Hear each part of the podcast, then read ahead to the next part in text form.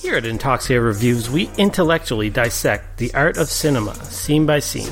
Here's some clips. All he is, it's just a fucking big wooden doll full of cum, chasing kids around. You look up guys who poop in a bag. 'Cause I think that's where you'll find them. Because he is hurt. Probably just in your search history anyway, isn't it? A movie which, by the way, reviewed by my mother. The review was, "Thank God you were on early because we couldn't watch any more of that thing." You got a wide berth. Well, this is a good scene. The uh, we're watching the infamous dildo scene. You got trolled. You were in I too. shut You the fuck up. No, I didn't say shit. You got trolled. Corey I thought you were West just trolled you. real script. They didn't even give him a script when he got the job. They gave him a bottle of Stoli and said, "Learn this." Did you stumble on the joke? Talk about this movie for fart's sake. This is a we we can we can swear this movie fucking blows. So don't forget to subscribe to Intoxicated Reviews on all places you find podcasts, except Spotify. We're working on it.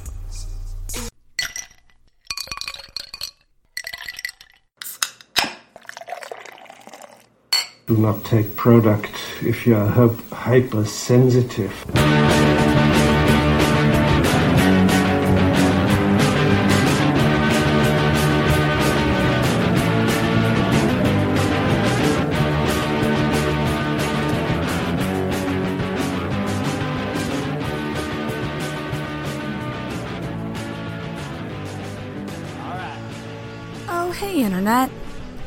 And welcome back to the Intoxicated Podcast.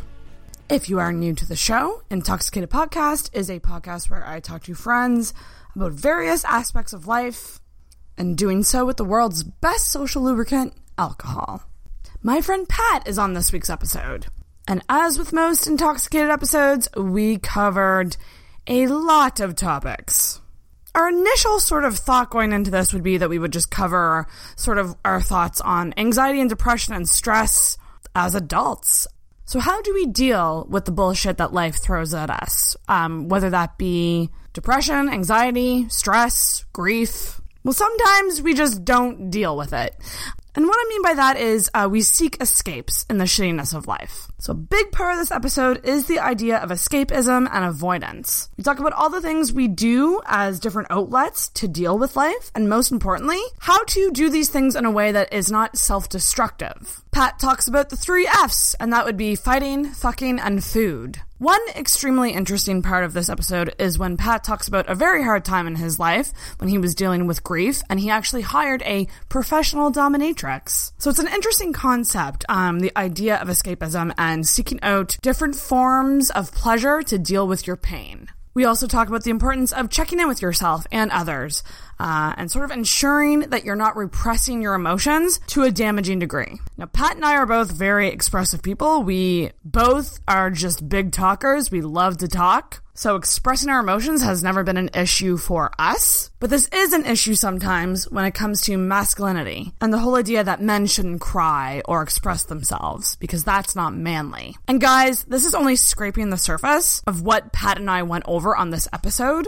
We also talk about censorship, indulgence, pleasure, intimacy, and loneliness. Um, we cover a lot. This is a doozy. This was an absolutely fascinating episode. I was entirely enthralled by our talk. It seriously was just such a good conversation. I took a lot out of it and actually walked away with it learning a lot, especially in the area of death, which is something that I think about probably every single day. And it's also so refreshing and nice to attack these topics candidly and with some humor, because at the end of the day, that is what Intoxicated is about. Comedy and humor is certainly one of the ways that I deal with life. It is an escape for me to make jokes sometimes when I'm going through something shitty. So that goes into it as well. So I do want to say a big thank you to Pat for being such an unreal guest on the show. It was amazing, and I'm hoping that he will be back on. Do not forget to subscribe to Intoxicated wherever you find podcasts. And if you like the show, definitely leave us a rating or review on iTunes. Definitely helps the show out to get more of those.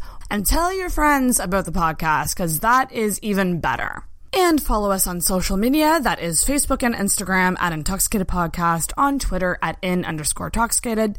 You can also check out our Patreon page. That is patreon.com backslash intoxicated. Tons of different reward levels on there, whatever your budget may be. You can donate as little as $1 or up to 20. We got a nice little growing community on Patreon, so certainly check that out if you are interested. One quick update before we get to the episode. Stay tuned for concrete details on the 12 hour live stream that I will be doing, which I agreed to do if I got nominated for the Coast Best of Halifax Reader's Choice Awards. So certainly this is a reminder to vote for Intoxicated if you haven't done so already. I will be sure to leave a link below to where you can vote. We are in the news and media category. And I can't wait to share more about the live stream. I'm just still working out some details, but I'm thinking that it's actually not going to be in August because I don't want to rush this. It's probably going to be closer to the beginning of September, more than likely September 8th, but don't hold me to that in case that changes. As of now, I'm asking around to some various guests to try to confirm people so I know that I have enough guests to fill 12 hours. I know, I'm a crazy person. And I gotta say as well, Corey is also going to stream for 12 hours. So you are gonna get 24 hours total of Intoxicated. Um, we are certainly really excited about this. This is gonna be a huge undertaking and a good challenge for us to see if we can pull it off. And I'm sure that we will. So super excited to share more details about that very soon. I'm going to wrap it up because we are still in a heat wave here in Halifax, and my apartment is a literal oven. It's actually making me feel like I can't even talk right at this point. I hope you enjoy this very epic episode with Pat. Uh, done. Oh yes, that's much better. Oh, beauty. Oh yeah, That's good. That's the, Oh, take it- yeah. That's the business. It's also a a bell for if like if someone gets burned really bad, like like a good joke. You ding it for a good joke. Jesus. Which might not happen too much on this one. but- eh, I don't know. Don't go easy on me. there'll be Like, plenty. like There'll be plenty. We gonna we gonna get into it. We gonna get into it. Go easy. I don't go easy on anyone. Oh, okay. Jesus, it's so hot. It's so hot in here. So, welcome back to the Intoxicated Podcast, everybody. It is a extremely hot day in Halifax, Nova Scotia, and I have a very special guest on the show who I've been trying to get on the show forever. yeah, a year, year more, probably. Oh my god, yeah. We've been talking about it for a while. I have Pat on the show. Hello, everybody. Put in an applause sound effect right here, Sarah. um, y- yeah. So I've been trying to. This is like I think our third attempt at recording, something yeah. like that. Yeah, one was yesterday. One was Uh, yesterday, and we were both like, "Nope, too yeah. hot." Too hot. And it's real hot today, but we're here. yeah. Uh, I'm wearing very little, and my boobs might pop out of my shirt, but you know, It's okay. I might take Is- my pants off halfway through this. We'll we see. might end up without clothes on, That's and fine. not in a sexual way at all, just in a Yeah, way just of hanging out. Just let it all hang out. It is so hot. Like it's like 30, but with a humidex of like 38 or something right now. Yeah, this It's is like people ridiculous. dying hot. Fucking Christ. Yeah, this is this is like people dying in a heat wave hot, which is going to continue happening. Apparently, Uh, deaths from uh, deaths from uh, heat waves are gonna, just going to skyrocket in the next like two decades. terrifying. Right? Thanks, global warming. Is that mostly old people though? Probably. Yeah, like Take we're that, probably baby okay, boomers. right? Fuck you. Fuck you. Well, I was telling Pat before we hit record. Ooh, um, oh, that's just unprofessional. I know, sorry. I was telling Pat that I'm drinking so much water, but it just goes right through me. Like I drink it and then I pee. It just comes out your pores too. You just, just- sweat it out.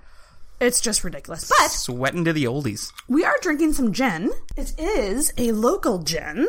It is Nova Scotia Spirit Co. Willing to Learn Gin, Willing to learn. which I loved the name because I thought it was kind of appropriate for the Yeah, I enjoy that. Yeah, willing to learn. Uh, you know, Willing to Learn Gin. getting into discussions and listening. Yep. And that's what it's about today. So we're drinking a Tom Collins. This is really interesting because I tried to make it and I was not doing it right at all. I Um, didn't do a bad job. so we're drinking this gin and it's so Tom Collins, if you don't know, it's like gin, simple syrup, lemon juice, club soda, And a pretty little maraschino cherry. and maraschino cherry. Marity maraschino, like in cherry. Grease? Anyone? No? Okay. Um, but yeah, it's delightful. And I fucked it up, but you're gonna make the next one, so. Uh, well, yeah, well, yeah, we'll see how uh, bad I can fuck it up. so it's really good in summer. So we bring it for a cheers. We always Into have it? this. We have to start with a cheers and not a, okay. Woohoo! Yeah, I feel like I'm desperately outpacing you. You really are. You really just- are. You might have to make those drinks. such a sooner than you refreshing drink. It's delightful, and we have a pitcher of water right beside us, so we don't die. It'll be all right. 1st we'll make it. death on the podcast. but friendship origin story. Yeah, we go way back. We go way back. Like farther back than I'd like to admit, considering uh, the graduating was what seven years ago. Like like seven or eight years, yeah. Jesus Christ! Because it would have been 2010. When did Yeah. I get old? So we we went to the same school for like I was only there for my program was a year, so Mine was two years. so we kind of met through that Yeah, briefly. and weren't really. I mean, we were friends, but like Yeah, we didn't really have a know, lot of- know each other that well. yeah, we were both pretty busy with our respective programs, and uh, Yeah. yeah, didn't really have a lot of overlap because there were a lot of programs at that school, like sound design and 3D design, that were far more relevant to filmmaking, which I was in. right. Um, and you were doing event coordination, so Yeah. yeah. very little overlap there. I think. But it was a tiny school. Yeah, very small. Can we talk briefly about the school? Like it was okay. Like the show Community, it wasn't like that. It was way smaller. No, no, it, it was not like that at all. It was far less whimsical as well. Yeah. Super small. Uh, It was interesting. Um, you like, I wouldn't have traded it for the world, mind you, but uh, it certainly wasn't the cut and dry academic education I was expecting. Yeah. not at all. I remember we had some classes where we just went to the Pogue Fado and Yes! had a few pints and oh my god, just fucked yes. around. Yeah, Uh huh. back when the Pogue Fado was a thing. And me coming, like, I came from a university background. So going into that was just like, what is, what is this? Yeah, I need structure. God damn it! Yeah, it was, it was, it but I met, like, some of my, like, still to this day close friends. Yeah, I still bump into people all the time. Yeah.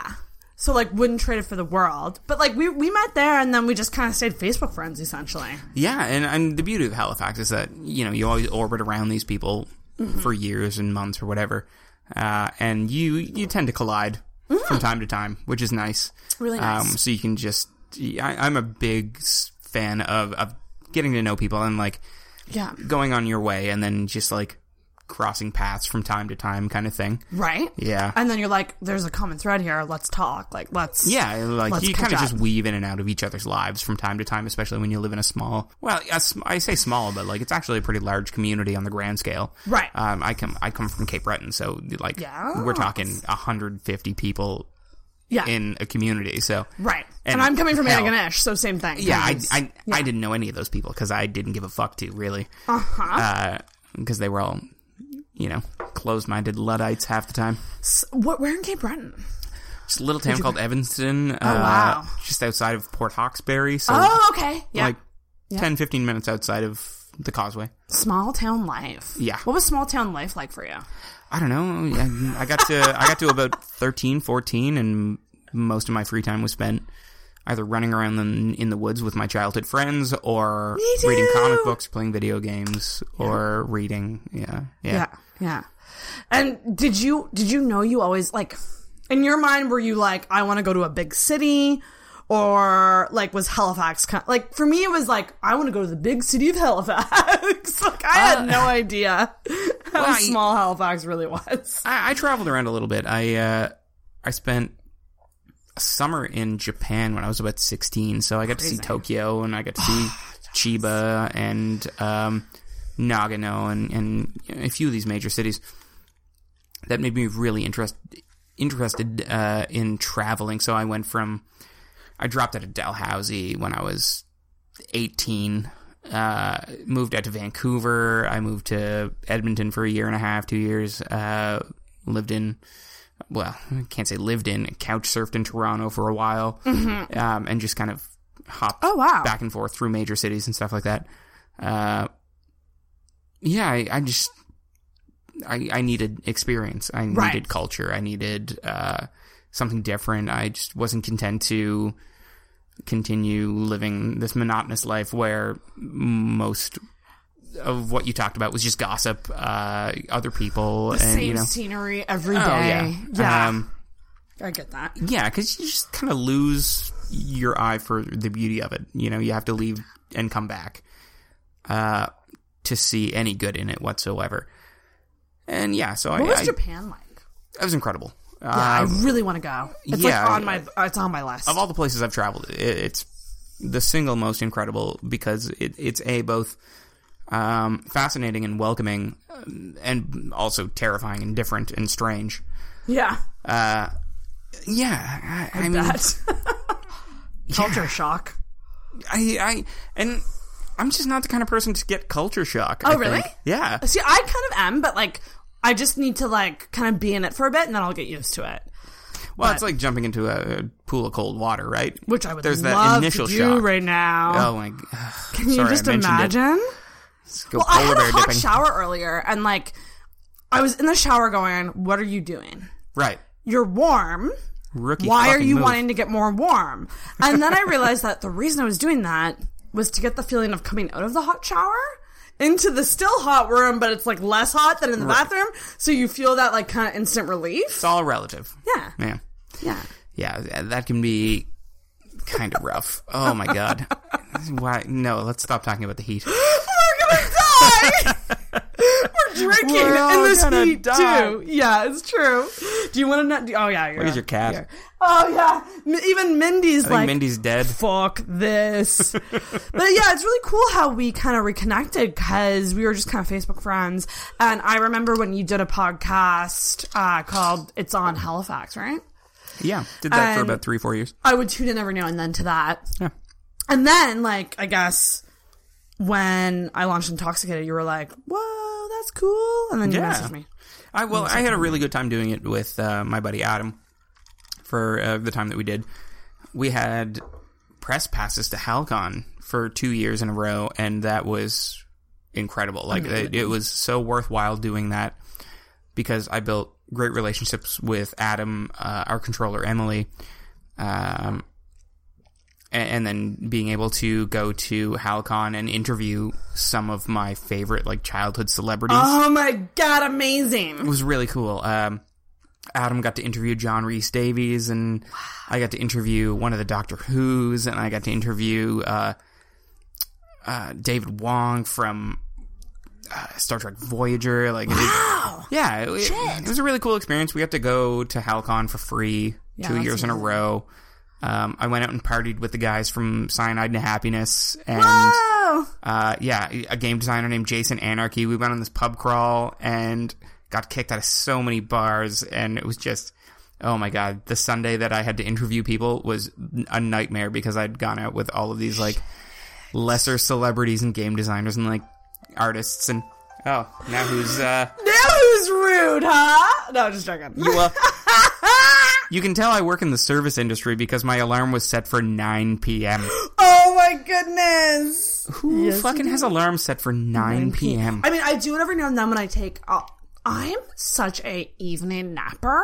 Yes. yeah. I will take naps, and it's so dumb and it's so terrible to myself to do this to myself because I don't. And like, I don't even work in the service industry, but we probably have similar s- sleep schedules because Well, I like to sleep late. I've been Late, off real the late. last two days, and yesterday I had that on because I was supposed to come here at ten. Actually, Which, like, I remember when we made the plan to record at 10, I was like, that's not that late. And then I realized that I had to get up for, I had to be at work for 9, which, which means I have to get up at 7, which isn't too bad, but I'm a terrible goddamn sleeper. And, like, if you had stayed over for, say, two to three hours, I still would have been up probably for at least another hour and a half. Cause I, uh, after I record, I'm usually buzzing right? and I need a wind down, Yeah. and I'm also addicted to the internet, and I'm always on my phone, and I'm constantly looking at a screen. Well, and that's me coming home from work too. Like it's Yeah. If I close the bar at two a.m., I need a wind down. and I've probably had like two beer after work, yeah, and just kind of come home and maybe have another beer. And yeah, like, I don't get to bed until like I can hear the birds chirping out the window. Oh, I'm like, really? That late? Like, See, I'm like three is like. I would say I would honestly say two is my my standard, and on weekends it's three or four Right. for me. Yeah, and I'm not to mention the fact that I had gone to boxing at like Mm. seven thirty, eight o'clock. So by the time I got back, I was absolutely fucking knackered. Oh, I bet Like I that's sweat out like three pounds of water weight and amazing. could barely move, and was like, I'm just not gonna go Isn't anywhere. it? I don't anything. blame you. To be Um, honest, And that's part of the beauty of it is that you know, you get to sleep at the very least because you're so exhausted. Yeah. I threw on Avatar: The Last Airbender, watched an episode or two, and was just ready to fucking fall asleep on the couch. Amazing. What? I love that show. It's great. Um, boxing, eh? So, like, do, like, what do you like about boxing? I I've done it for about eight years now. Um, I really the only sports I've ever played were combat sports. Right. And and I say play as in you play other sports. You participate in combat sports. It's Right. uh, when I was a kid, my parents put me in taekwondo because I was getting pretty bullied. Oh, shit. I'd skipped a grade you know, like I, I skipped the third grade, so I went from grade two to grade four, and so you know you had a lot of those older kids, uh, and and when you're that young, a year is a whole lot. Like that's that's a big gap. It's like five years. Yeah, you know, uh, you become kind of a pariah. Uh, so I got pretty picked on come junior high, and I was put into taekwondo, and, and really, I never defended myself against my bully or anything like that. You know, I've never been in a fight my entire life, considering I've been training in different fighting styles for well over 15 years. Whoa! and you've never actually encountered it in real life. Uh, No, no, I've never been in a fight. Huh. Uh, well, because by the time you reach adulthood, you realize, I've come to realize that the only people uh, who use violence to get what they want are they generally just use the threat of violence. Mm-hmm. Once you kind of meet the threat with a social contract, they fucking they stop. They just step down. Uh, I've diffused a lot of fights by having some guy go, "What are you going to do about it?" I'm like, "Oh, well." you want to just go out back and we'll figure it out? And they're like, what? You going to take a swing at me? I'm like, no, I'm not going to take a swing at you here because this is a bar and the bouncers will pull me off of you. I'm going to take you out back and I'm going to beat the fuck out of you. And they're just like, oh shit, this guy's serious. Like he's for real. Uh, And then that's when they're like, and they're like, no, fuck that. They'll walk away. Well, because they use the, the threat of like, what are you going to do? Take a swing at me? Like, no, I'm not an idiot. Like, it's, I'm going to get arrested. Like that There's a gonna be- like, yeah. The what second would you you're like, if I'm, they were like, okay, let's go? I, I would absolutely go. Really? Okay. One hundred percent. Well, I mean, I guess you're trained in it. So. Well, yeah, I'm also a bit of a masochist too. Like I, yeah, it, we are 17 minutes in. Let's talk about that. well, no, I, well, it, it comes from like learning to, to speak the language of violence, I guess, and and I had Right. this. I, I touched on this a little bit when I was talking to uh, the folks from Turn Me On, Me because I actually I, I talked about uh, paying to have a professional dominatrix. yes. And I mentioned that it was less about the pain and more about being able to endure the pain. yeah. So you don't you don't get pleasure from the pain. You get pleasure from enduring the pain. You're like, oh, I, I got through that. Exactly. Yeah. yeah and, and it builds you up a little bit. Um, so if someone were to say like, "Oh, well, then yeah, let's go out back and fight," and it'll be the two of us, I'd be like, "All right, well." This is this is how it's going to go, uh, and come what may, really like Yeah. and and part of it comes from just like a reckless abandon that I have as well. Like there there is like just a mild fucking uh, like death wish going on there. you know, It- it's and people are like, well, aren't you scared that you know you bounce your head off the concrete and die? And I'm like, kind of, I guess, but you don't really think about it at the time. You know, You're like on adrenaline a bit. yeah, yeah. More than Uh, yeah, and I know people who have been adrenaline junkies and skydive, and they do crazy dangerous shit all the time. Mm-hmm. Um, and yeah, agreeing to fight someone in a fucking concrete alley is no different, No, right? not at all. Yeah, but I, I, I don't know. I think the people who use violence are either sociopaths or just emotionally stunted. Something's In a lot of ways, so- yeah. Yeah, the second. Yeah. Eh, I think that's why a lot of people, when you agree to to meet their violence with like this controlled, calculated uh, approach, they're like uh, they get scared because really all they were doing was threatening violence because that's really all they know how to do. Because maybe they came from a broken home, maybe they had an abusive uh, father, maybe they had abusive parents, kind of thing. Um, and that's really the only way they know how to resolve things. So true. Yeah. Uh, but some people are just straight fucking sociopaths. That and and that's scary. That is real scary. That's why I don't go to the Toothy Moose anymore. Oh, ding, ding! Just a bar full of sociopaths. Essentially, yeah. Are you? Do you think you're friends with any? I don't know. sociopaths? Yeah, I, I, I don't think so. Maybe I am one. Are you one? I mean, I don't think you are because you, you talk about your feelings. oh no, yeah. I mean, of course So I'm not, and it's funny to joke about. Um, It is, yeah. and, and I think, I think being able to talk about those feelings and and being in tune with how I feel and being in tune with the negative things I feel kind of makes me come off that way sometimes. But I think a lot of people just don't admit to to the shit that goes on in their head. This is what it is. Yeah. So like this is kind of what triggered you coming on was I just find it especially with males. I just want to know more about that. Like that cuz like I'm I'm just I just I'm always expressing myself. It's just how I've always been. I've never felt the need to repress in any mm-hmm. way. But as a chick who's friends with a lot of dudes, I find them repressing so much. Oh yeah. And so, like, were you always someone who just was always in tune with that? Like, how did that? No, when I was a kid, about? I was actually very, very emotional. I would, I would take these tantrums. I would cry out of frustration. I would, Mm-hmm. I would flip out as a kid. Same, same. Uh, and you, and you kind of learn to control it. Um, and I, I did get a little numb over time. Uh, but you have to find your outlets, right? You really have to. oh, yeah. and- That's huge. There's, I, I live by the three F's: Ooh, what are the three F's? fighting, fucking, and food. I love it! Fighting? So, like, physical activity, like boxing. Yeah. Yeah, Or like, like- a release for the, the violent tendencies that we all have for that, that violent energy, the physical energy. Fucking, of course. Fucking, Ooh, yeah, which Uh, sometimes is a release of that violent energy, depending on who you're with. You know, you know what's weird, though? And, like, this is what I'll say about that. I totally agree. Because, like, when I'm going through shit is when I want to fuck the most. This animalistic urge, right? yes. And I talked about that on on Turn Me On as well. That, Yes! that weird, like I wound up sleeping with, with well, I wouldn't even call it sleeping with it, just having this, just we fucked it out in one of the like quote unquote family rooms in the uh, Hospital! right? Yeah, like in the the ICU, and it was just this like total release. It was just this animalistic urge, this energy that needed to be Needed expelled. to be put out. Um, yeah. a- and food. Like it, it- all Oh, of these yeah. these three things speak to the most basic human urges. Mm-hmm. Um, you know, the the urge to procreate, the urge to defend yourself and your loved ones, and the urge to sustain yourself. The urge, yeah, to stay alive with food. Right? Yeah. Are you an emotional eater? No, I'm just an eater. I'm just an eater Oh. because I totally am an emotional eater. oh well, no, I just I well, I'm I'm an emotional cooker.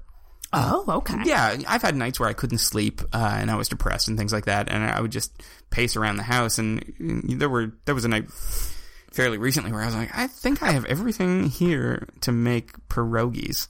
So I'm gonna do that. And it was like three thirty, four o'clock in the morning, and I'm making Amazing. pierogies from scratch. Like the dough, I'm making the filling, and like I make a month's worth of food Wow. because I do. I just that's how I cope essentially. So that's one of the okay. So like maybe that's a good transition into how we cope.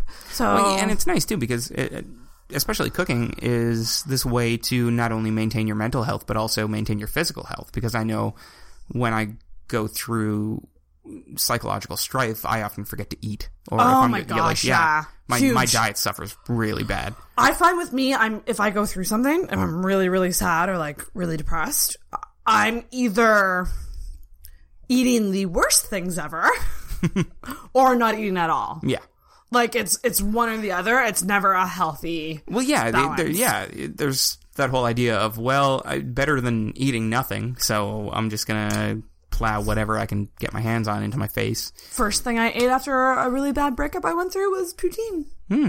I think I didn't eat for three days. I live off that shit Oh, and then like just having a straight up liquid diet. Like there have been days where I oh, just Oh, yeah. fucking just drank beer for two days, beer and coffee, like just straight up liquid liquid Same. diet. Yeah. Yeah. I used to. Okay, I'm like this is where we'll probably get into the booze talk because I used to drink very destructively. Yeah, Like I would be pissed and like str- like I'm stressed from work or I'm pissed off at something and I would drink and I would become such a fucking terrible person when I drank. like I would lash out at my friends and like purposely like try to make them feel shitty about stuff. Yeah. And these people I fucking love. Oh yeah, no, I, These are people I I love and I would lash out. I've done it too. I I lived with my little sister for a while here in Halifax. Um, she's got a beautiful child now, and she's got a house out in St. Peter's, and she's got a great life.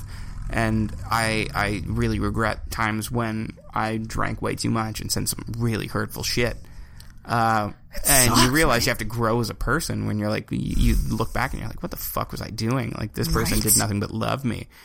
Uh, and, and yeah, it was maybe frustrating at times, but you know, I had no right to say those things.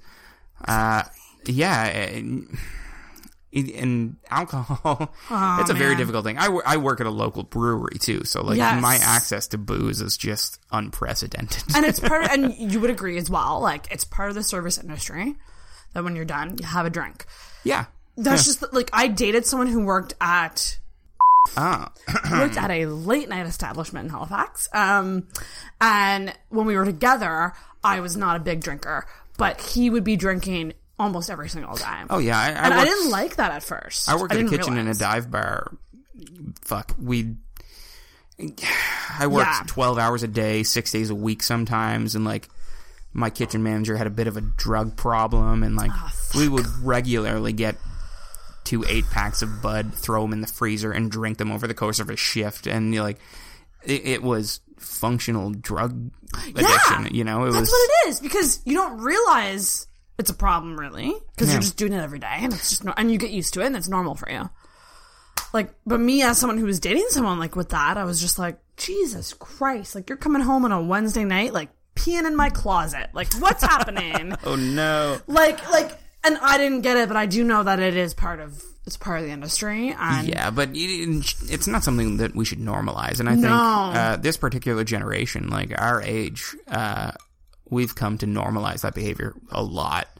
Um, when I big time. I, had- I had a laugh um, because I was sitting in the bar that I work at earlier, and I mentioned that I was going to be on this podcast and what we, we were going to be talking about. And I said, "Yeah, we're going to be talking about you know uh, How maybe a little bit of like yeah stress and anxiety and depression among people our age and how we deal with it." And the bartender there went, "Uh, we don't." And I was like, "Yeah, that's kind of the point, is that we don't." we really don't. most of us don't It's have avoidance. function yeah you know, most of us don't have functional outlets and when we do it's not enough so we avoid the rest uh so true. it's yeah it's fucked up Ding ding. I could not agree more. Like I used to just and especially with the alcohol thing, like I used to drink to feel better all the time. And what I realized was that is not the way to do it. When I'm pissed, emotional or like any any negative emotion, if I put booze in me, Hmm. times that by 10. and that's what you will get out of me. Right. I actually went to AA. oh wow Um at one point in my life oh because believe me i've considered it you know i had some what? legal trouble uh, legal legal trouble back like a few years ago and Oh, it was yeah it was rough Shit. um i'm still not sure i can get across the border to the us Like, Whoa! oh yeah no it was uh all alcohol related too it was fucked up Fuck. I never once went there though. Never. It's it's one of those things. Like I look back at that time in my life and I'm like, that was the worst fucking time in my life. Like I had a very bad experience with a guy. Listen to the Us Two episode. um, uh, really bad experience with a guy. I was lashing out at my friends. I was like getting drunk all the time. Like I really hated my day job. Like really, really hated it. Like was really not fulfilled in any way, shape, or form in my life. And I was just drinking and then like pissing off my friends. And my friends were like, fuck this. And then like I was losing people in my life. And I was just like, it was just a spiral. And there was one night in particular that like I left a party really pissed and I went to the 24 hour superstore on Barrington Street and was hammered and was just like everything was crashing down on me. Like I was just like what is happening here? Like why am I doing this? Why this is ridiculous? And I called a friend. Just like an existential crisis. It was. the ice cream aisle. I was actually like, yeah, I was in the 24 hour superstore, like just walking the aisles, and I was like up by the bathroom, found an outlet for my phone and was charging my phone there, just being like, can you please come pick? And it was a friend that I had known was sober. And he came and got me, and we went to we went to Freeman's actually, and drank coffee at five a.m. And he's like, "This is what we're gonna do. Like, you're gonna you're gonna rest." And like, he's like, "You should maybe like just think about." He's like, "I don't think you're an alcoholic." But I think you are a destructive drinker, and you might have a like you might have a problem. Right. Yeah, there's It's a difference between being an alcoholic and Exactly. having an alcohol abuse problem. Yes, that's exactly it. Yeah. And so he's like, you know, like if you want to go to a meeting, I'll go with you, and it's might be good for some perspective. Right. And I went and like, I just gotta say, I'm not a religious person. I know that there's like a religious aspect to it. Um, I got very emotional when I went because you go in and everyone's just like, "Thank you so much for coming. Like, good job in coming." And like, Right. it's like this environment of like, you did a good thing and just walking through these doors. Right. You have to be hyper supportive. It's that kind of It's that kind unreal. of environment. Yeah. And then like, you know, like I didn't talk or anything. I just listened. Right. And then I realized I'm like, Jesus Christ, Sarah, like the problems you have are nothing in comparison to what these people have gone through in their lives. Right. Yeah. Yeah. And I watch, and like I still have the coin, and I still look at it every now and then. Right. Because I'm just, and it just says like one day at a time or whatever. And I still look at it because I'm just like, that was the worst time in my life, and that was when I realized I cannot drink when I'm pissed. It's just not. Not good for me. Uh, I even stopped myself last weekend when I found myself getting pissed and I was out drinking and I was with a friend and I looked at the drink and I said, I have to stop and go home now. Right. Because if I don't, and if you don't take my phone away from me, I'm gonna piss a lot of people off. I, I'm I'm lucky. I have this weird reflex where I get to a certain level of drunk yes. and then just kind of like get up from the table like the Manchurian candidate and just walk out the fucking door. Irish goodbye. Yeah, and people are like, "Where the fuck did you go?" I was like, "I just went straight home and fell asleep with my socks on." Like uh, that's my body was just like, "Get the fuck out of here." So are you an are you someone who gets emotional when you drink, or like gets like what kind of drunk are you? I don't think I've ever seen you drunk. oh, you Let's definitely have. Have I? Most people don't know. Oh wow. Okay. Yeah, that and I think that's actually a big problem. Ooh. I've I've had people just be like, "No, I thought you were fine. You were super cool," and I was fucking straight blacked out. Like I, I can lose two, three hours, and people are like, "No, you were you were great. We were just hanging out, and you were funny, and like it was great." Whoa. And I'm just fucking lights on, nobody home. I know a lot of people like that though. Like Yeah. the next day they'll be like, I was so drunk, and I was just like, eh, you seem fine. Which I mean, it, it's scary too because then it becomes like, am I in functional alcoholism territory? Like, is Right. that you got to watch it a lot? You really do. Yeah. Uh, but you know, I, tend to be uh, glad, very gladly. I'm uh, not an emotional drunk. I'm I'm a jovial one. I I always picture myself as like a Falstaff. I become you know jocular and and strange and uh, maybe a little too over overly affectionate. Like, yeah. That sounds fun though. Right, yeah, a lot, and again, kind of dangerous. Where like I'm super shit faced, and I was like, "Yeah, but you were all out of fun," and I'm just like, "Yeah, I'm, I'm killing myself," you know, oh, right? Oh my god! it's so tricky. It really Isn't it? Booze is a tricky, and like I, talking from a drunk podcast where the whole show's based around drinking, but it's just it, it took me a long time to get it in check. Well, and, and it's funny You you, say that because I think where we come from, it's part of the culture. Mm-hmm. It's just I, I I come from a family of drinkers. I come from a community where Oh yeah, it's just that's what you did to have fun. That's what you did when there was more than five people in a room. You know.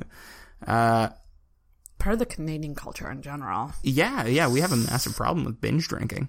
Yeah, Um, and it certainly doesn't help mental health in general. And we al- also have a shit mental health.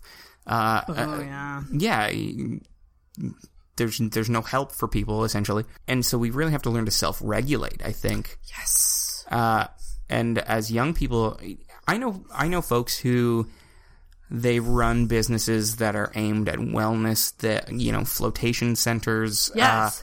uh, Reiki masters, uh, massage therapists, and I these people are fucking highly stressed. Even people in the wellness business, uh, as young people in this day and age, have a hard time dealing with their own stress. Yes, it's so. Yeah, it, it's it's pervasive. Um, there, I and I think there's a reason that like suicide rates are skyrocketing because uh, it's hard to pinpoint any one cause, but like Nazis are back. That's great.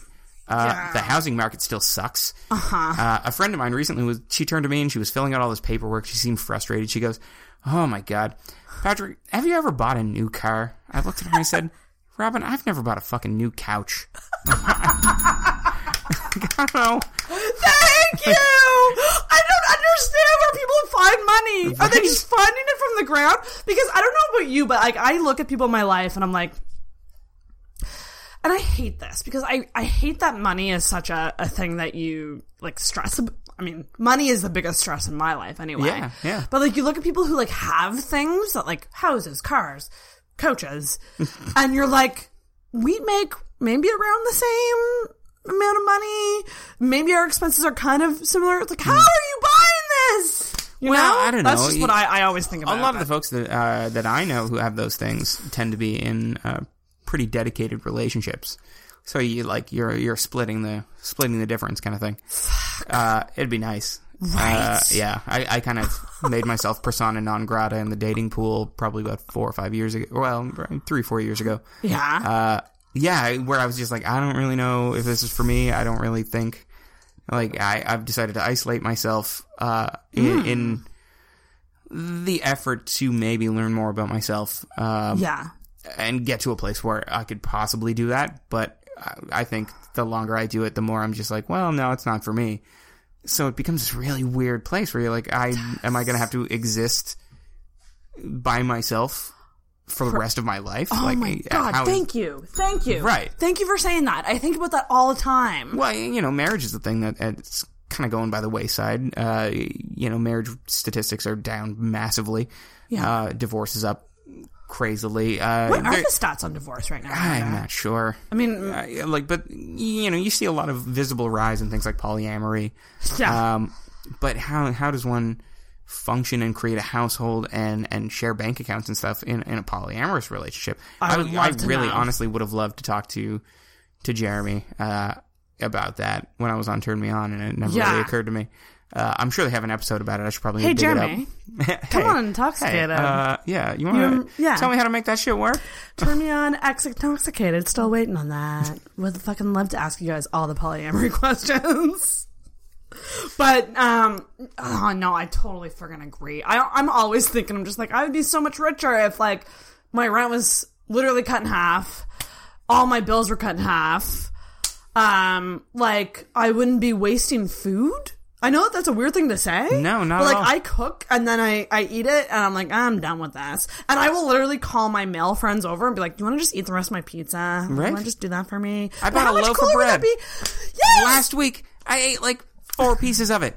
Okay, so we should probably eat together more. Yeah. We live close enough. And like I, I love cooking for people. I just don't do it because usually my apartment's kind of a mess. it's just it, yeah, story of my fucking life. I totally yeah, I'm the same. Yeah, I only cook when I'm cooking for somebody. Yeah, Or like have a friend over. Luckily, I've got uh, I've got an appointment with my doctor on the seventh to get like proper medication for my somewhat recently diagnosed ADHD. Oh, I, I was taking like the cheap generic brand methylphenidate was which is just like essentially Ritalin kind of thing. Right. But it's you know the cheap generic brand Ritalin is basically like doing backyard meth. Uh, you know, you get shaky and sweaty, and you don't eat, and it you know you jittery kind of thing. I'm like, give me the expensive stuff. I need the good shit now that I've got shelf. medical coverage Yes. and like. And that's the thing. At the time, I didn't have medical coverage, so I was like, "Give yeah. me twenty dollars a month of whatever bullshit you can." right? Yeah, basically, just sell me crack rock. That's fine. I, I don't have benefits right now, and I'm like trying to get on birth control, and that's real hard to do. Turns out I'm too stressed out for birth control. I uh, okay. Jesus. I had my blood pressure. Okay, so I went in for a, in all fairness, a cervical biopsy, which was very stressful and not a fun I can imagine experience. any kind of Um, biopsy in general, Yeah, it's terrifying. let alone one where they have to go through your junk. What's worse is that like they're like, this is so normal, and like there's a 95% chance that you're fine, but like we're just gonna look, and I'm just like, I would almost rather there be a higher chance that I have cancer that I'm going through this than just like that it's just a normal thing to do because it's so it's so uncomfortable and painful that you're just thinking like. Is this better be worth it? Um, oh God, that's terrible to think. But Better get a goddamn uncom- lollipop. It's an uncomfortable experience. But like they, uh, when I was done, I had a doctor in front of me, and I don't have a family doctor in Halifax, and I was like, Most of us don't. hey, can you give me the pill? I've been off it for a while, but I'm thinking about going back on it. And she was like, yeah, we can probably do that, but I'll have to take your blood pre- blood pressure. And she took it and she's like, it's actually technically too high for us to give you the pill. And I was like, well, that might have something to do with the fact that you just like cut up my cervix. like I'm a little stressed. Come on. violated by medical Trying not to get pregnant here. Yeah, you want to give me like 25 minutes to chill out? And right? And they did back? give me some like sometime like like five or ten minutes. And I look up at the ceiling and there's a sign that says like I don't even know. It was like some inspirational quote on the ceiling, and I just had to laugh because I was just like, "This is ridiculous." But yeah, turns out I'm too stressed out for birth control. I just imagine like the cat hanging on a clothesline. Yeah, something like that. Come on. Yeah, it was like believe in yourself or something. Like I don't even know. I Hang was in just there. like, fuck, medication. I've never been on any type of like medication. Other than birth control, I've never been on. Like, I'm convinced I have ADHD. Hmm. But like, I don't want to be one of those people who's like, I have it. It took me like a decade self- to actually get a, a diagnosis. God damn. At least, yeah. God Uh, damn. And before that, I was working at a job I fucking hated, so I was on this absolute carousel of antidepressants, sleeping pills, anti-anxiety pills. Oh, like, there was one time in my life I was on uh, Cipralex, I was on uh, Wellbutrin, uh, Zopiclone for sleep, I was on clonazepam for anxiety. I would, yeah, just fucking All at m- once? hardcore medicated. oh Uh, yeah. So did you find that that just made you a total? no, shell of a I mean it just or- turns you into a, a baseline essentially. It just you turn into a grayscale human being. God damn. Yeah, yeah. And I mean, don't get me wrong, like it makes it a little easier to weather the storm. Like it's it's nice to not be crippled by anxiety attacks where your hands go numb and you start freaking out. You think you're having a heart attack and you have to like, you know, uh, leave. Like I, I've gone to the emergency room multiple times. I once had uh, a paramedic with uh, basically with post traumatic stress be like, "Oh no, this is a this is an anxiety attack. Like I take these all the time. Like I know what this feels like." Oh, yeah, I've gone in for multiple EKGs to make sure my heart's okay because I'm like I take anxiety attacks so bad that I feel like I can't breathe and you know Right. yeah um they've become mm, a little more rare over the past year or so Yeah, same. Uh, I was working a really shit job I think that's so much of it is not is is working a super stressful shitty job yeah will be like the Why? worst thing ever for anxiety. It's uh, well, it wasn't so much the job; it was just the, nature of the job. In that it made me feel like there was that cognitive dissonance there. Like there was the person I wanted to be and that I pictured myself as, and then there was the reality of me going into this fucking mind-numbing, white-walled cubicle job day in day out. Uh, I remember the the straw that broke the camel's back was this representative from RBC, like this 60 year old white woman came in and rewarded me for doing something that I was doing simply out of boredom. We're like revamping uh, standards of practice documents because there was no hot links. And they're like, just, Right. I, I had to teach a class on how to use keyboard shortcuts because the median age at this place was like 45, 50. Um, so I was this like wonderkind Oh my god. and she came in and gave me this it was like a $30 gift card for Tim Hortons or whatever bullshit and I held out my hand for the handshake because I was Yeah. like oh thank you and I held out my hand for a handshake and she came in for a hug and I immediately just stood stock stiff like I, I was like what is going on right now I hate you Oh my Please let go of me. god. and I looked around, and everyone in the room was just, they saw how awkward it was and how uncomfortable I was. And I asked someone later on, I was like, did that, was that as awkward as it felt? And she was like, 10 times worse. Like, Oh it- my god. Probably yeah, worse watching. yeah, because part of me was just like, don't touch me. Please don't touch me.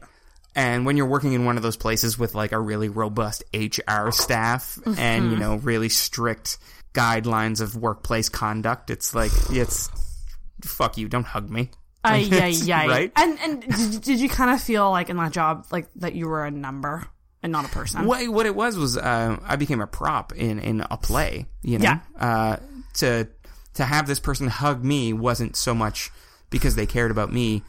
It was because they wanted other people to see them act like a caring person. Oh, we So have I became a employee prop in morale. their- We hug our employees. Yeah, I, I became a prop in this weird play uh, that I wanted no part of. And so immediately my brain was just like, fuck this entire place. It's all a lie. You know, this is. Yep. Yep. And so I started taking anxiety attacks because I was like, I can't believe I'm still here. I can't believe I'm pretending to give a shit about any of these people. Uh, you know, I, so hard. yeah, it was it was fucking bizarre. It was weird. Um, and, and I had a lot of my family like it was a good job. It paid well, good benefits and whatever. Right. Uh, and you have a lot of people from the baby boomer generation just going, "Well, it's a good job, it's good pay, stick with it," you know. You have all these things. Just ignore all the bad stuff. Right? Yeah, just yeah, just forget about all that. Like, no, fuck that. Well, that's how they get you to. That's how they suck people into staying, right? Like these companies will, like they'll give you really good benefits. They'll give you some perks. They'll give you Tim Hortons gift cards. Wait, they'll well- give you hugs. Like they're doing this because they want you to fucking stick around. Most of the people there had families. You know, they they Yeah. needed stability. They needed the regularity. They needed uh, structure. yeah, and and they needed to do something that didn't really require much technical skill. It was all like most of the people there were trained in HR, and like the managers were very you know people oriented and whatever. Uh, yeah, but it was all just like Fuck. mediocrity. It was all just middle of the that? road. Uh, about a year. Yeah, Yeah. it's the fucking worst. Like when you are not, and don't get me wrong, like almost every single job is not perfect, but when you are that unhappy in your job, it really can take a toll on you. Yeah, I, I, I swore to myself that I would never go back to working a job that wasn't for like a small local business Right. Uh, because they sacrifice more to have good people. yes. And you know they'll they'll do their best to take care of you, and you can feel every day like you're part of uh, a development. You know, part of a community, things like that. Um, yeah, the, you know the the days of working as a Walmart greeter or you know working in a cubicle. I think a lot of people under like 35, 30 are getting really disillusioned by it oh my which God, is i mean because you see people making a living on etsy. You see people making a living uh, just through youtube ads you know? It's there there's Side so many opportunities for entrepreneurship yes. these days. Oh my god, thanks to the internet i mean. So fucking true though. So yeah, that's you make a great point about that. Because I never used to consider myself like someone who would start a business, uh, and well, I started working for an entrepreneurship center, so that kind of helped. Yeah, there you go. I was seeing all these little startups come up, but like even just having the show has like made me entrepreneurial Hmm. in a way. So it's less about like it's it's less about I need to find a day job that's pays me well. It's more like I need to find a day job that I like like enough, and then I should really focus on my side hustle and like Right. try to make some money off of that. Yeah. you gotta It's yeah entrepreneurial. it's all about balance Yeah. yeah I think more people are entrepreneurial than they think. yeah you know when you're trying to make money off of uh, a passion or, or something creative or whatever yeah that's an entrepreneurial spirit I mean, like cam girls are entrepreneurial. That is absolutely true. And that's a huge business. Uh huh. And not only cam girls, but then you have uh, websites like, I can't remember the name of them right now, but like you essentially just create, it, it's basically Etsy for porn videos that you make yourself. Oh, Yeah. Like solo ones? I mean, whatever. You just, it, it's, Asking for a friend. well, yeah, no, it, it, it's just you create porn videos by yourself, like you, or with you and Whichever your production like. crew Yeah. or whatever the fuck. Production crew. You know, stunt dick. You want in, Pat? Uh, let's let's do this. Let's make some porns. wouldn't be the first. Really? Wait, what? This is taking a turn. I'm uncovering things that I never thought I would with Pat. I, I don't know. I, what can I say? I like to show off.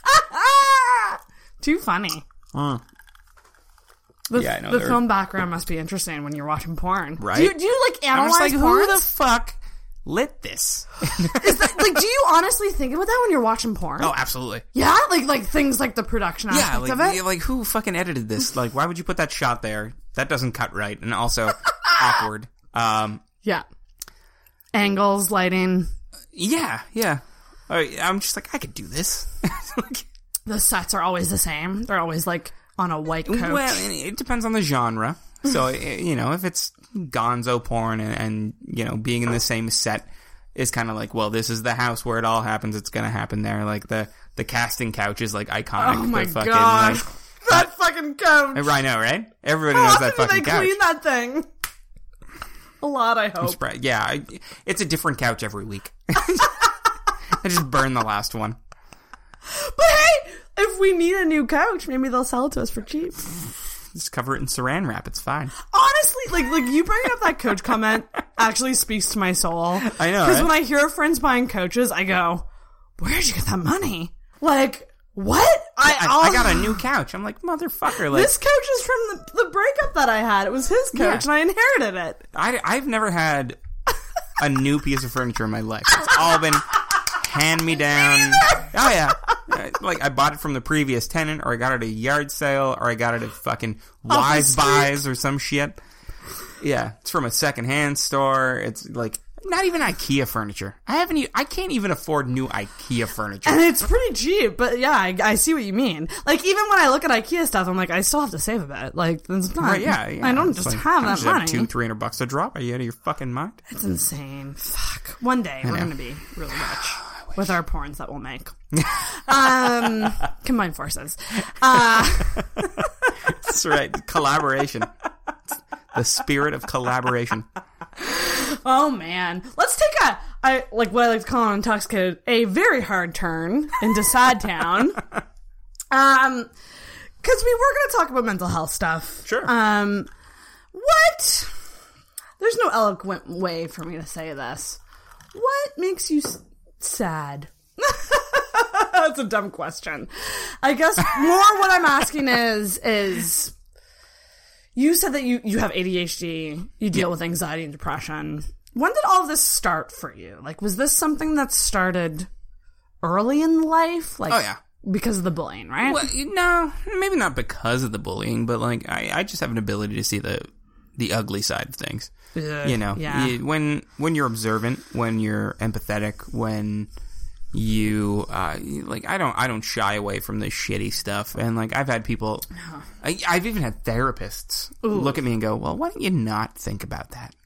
I'm like, I, Oh, really Am I paying you two hundred dollars an hour to tell me maybe don't do that? Like, fuck you. And also, you can't tell someone just not to Yeah, think like how about you just not think about that?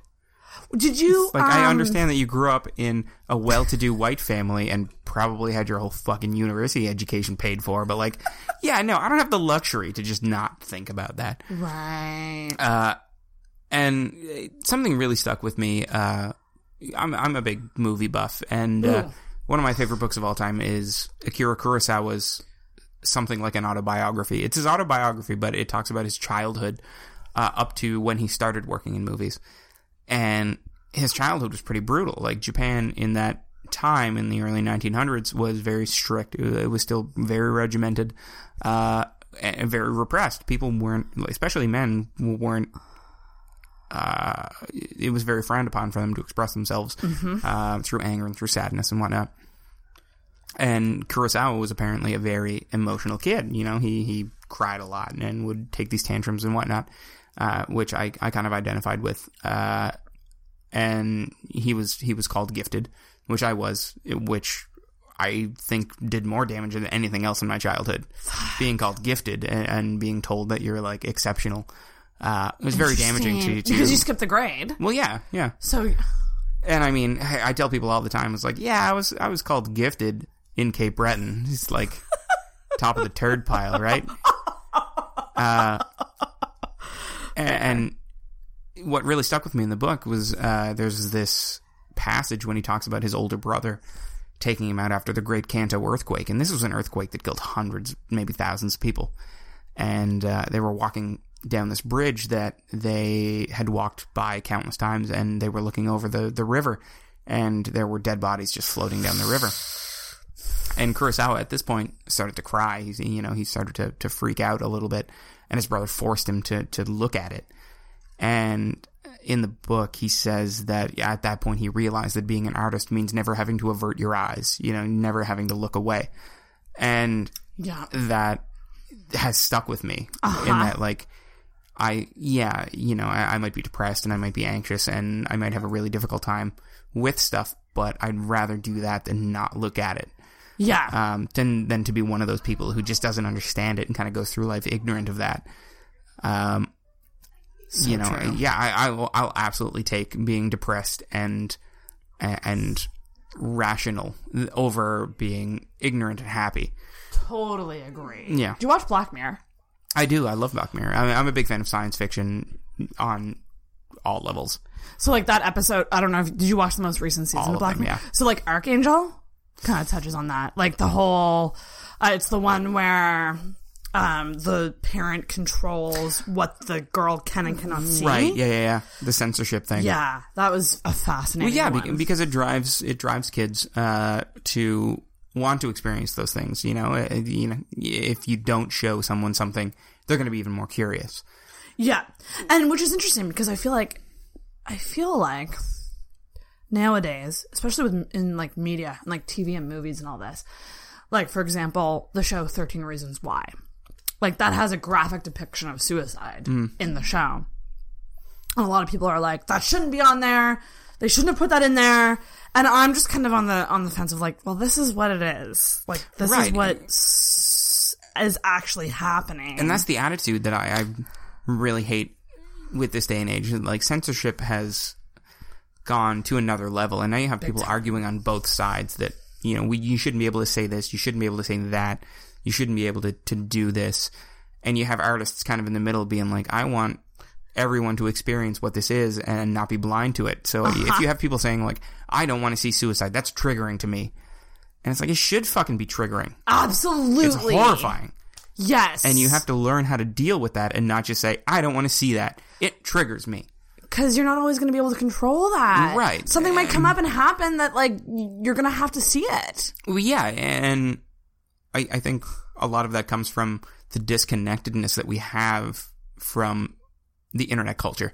Is Yeah. that we can experience things uh, and, and be so distant from them that it never really affects us personally, and we can choose what we want to see and what not to see. Mm-hmm. Uh, but in, in real life, we don't have that option. You might say, like, I experienced this and I never want to see it again. So you saying it on the internet, I'm angry and think you shouldn't be able to do that. And it's like, well, no, just because you experienced it and you don't want to experience it again doesn't mean you just you can just turn it off when you're when you're watching media, when you're you know reading a book, when you're y- you know. Uh, yeah, you went through this awful thing, and you should be trying to connect with other people who saw those awful things or have experienced them, and you should be using your experience to enrich other people's lives instead of saying, "I'm triggered. I don't want to see this. I don't think anyone should ever Thank you. joke." Thank yes, Um, yeah. hundred percent, hundred percent.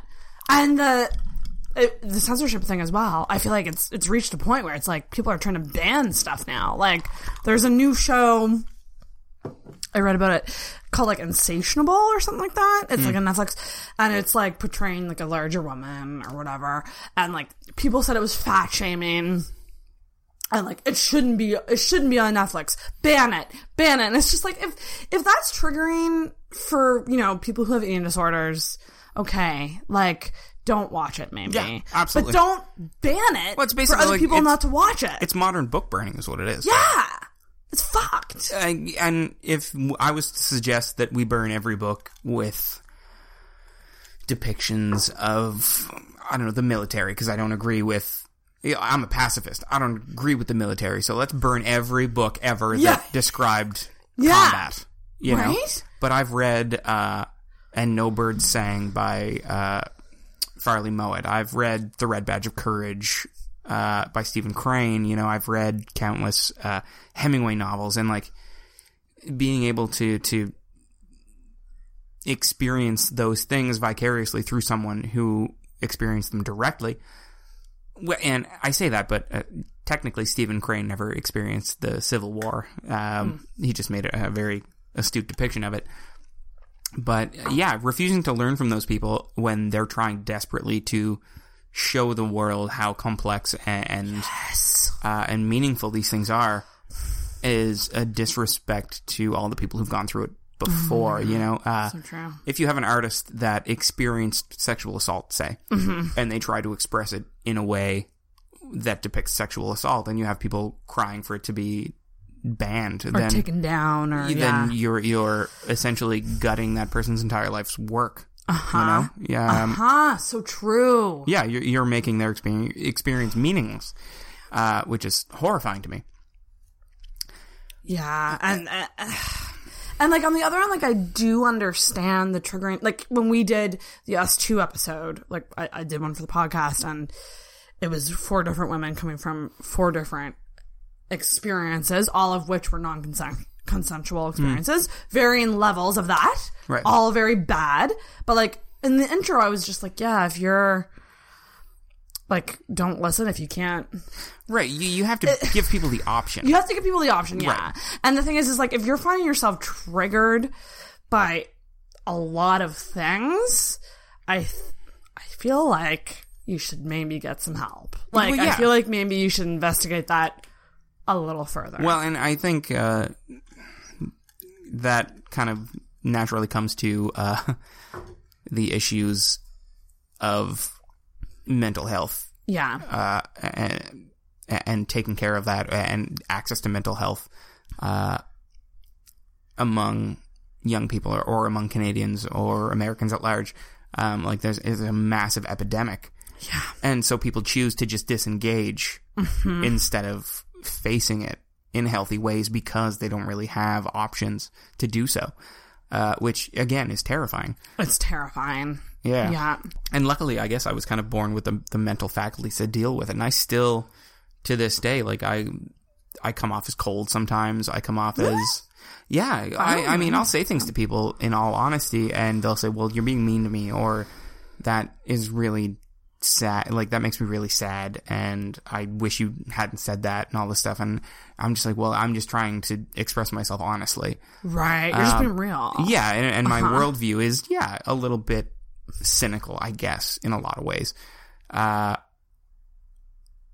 but I think there's a lot to be said about engaging that head on because it if you're ready to talk about it and say like okay like that is sad but like let's talk about it and maybe make a joke about it or whatever Right. uh, then sure, like that. That's what was it? John Cleese said, I think, uh, from Monty Python. Uh, if you're gonna pe- if you're gonna tell people the truth, dear God, make them laugh or else they'll kill you.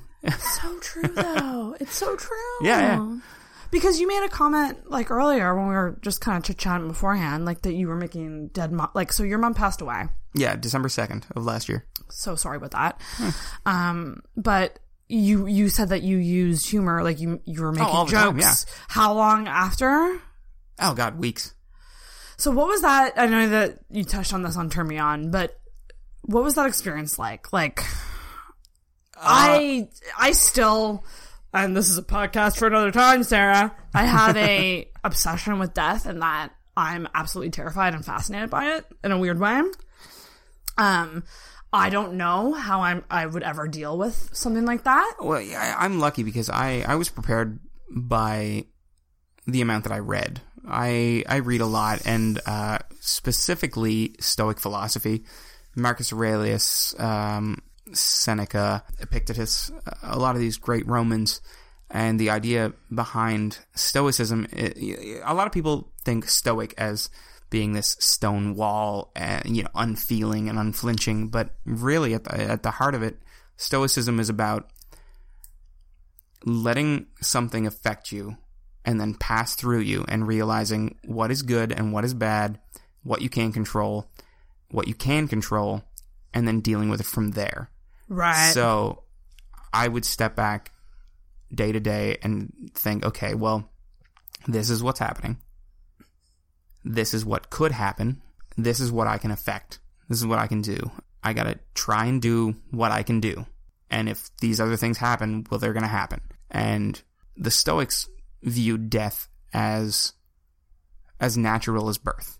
It's Right. it's a natural part of everything. Oh my god. Everything So dies. Yeah, I don't like it. It's fine. Yeah. They say that uh, anything so natural can't be harmful. It can't be bad. You know, it, it's as natural as birth. Why they're not even two different things. They're the exact same thing. Uh-huh. The begin the the the start and cessation of life are essentially Mm-hmm. two things that are needed to encompass a life. If Lightning something Crashes by the band Live is all about that. there you go. If something were to be born and never die, it would be unnatural. Yeah. If yeah. something It's, it's, yeah, it's not. if something were to die and rise again, it would be unnatural. Mm-hmm. Mm-hmm. So these two things are perfectly natural. So why be afraid of them? You're totally right.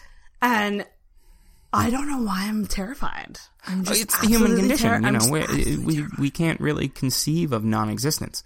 Yeah, it's so true. and you know I, I got to talk with my mother a lot which was great. She had a bone marrow transplant. It was uh, myelodysplastic syndrome uh, a, a precursor to a very serious type of bone cancer. So it was necessary that she have a, a bone marrow transplant. And uh, she came to halifax and was preparing for the transplant, which meant a lot of like heavy radiation. They had to destroy her entire immune system, blast her bone marrow uh, to nothing, and and ultimately that that was what killed her was the uh, the radiation treatment. Shut up, Uh, seriously? yeah, the bone marrow transplant was actually successful, but uh, it destroyed her lungs in the process. So it was it was bittersweet in that respect, but I'm thankful because I got to spend so much time with her in the weeks mm-hmm. leading up to it, mm-hmm. and we got to talk a lot. And uh, and I learned essentially it, it bettered my life in a lot of ways because I my brother and father got into a fist fight the morning that my mother went from Cape Breton to Halifax because they both didn't really know how to deal with their emotions. They are they both mm-hmm. come from a very egocentric, male oriented place. Uh, they have that real energy.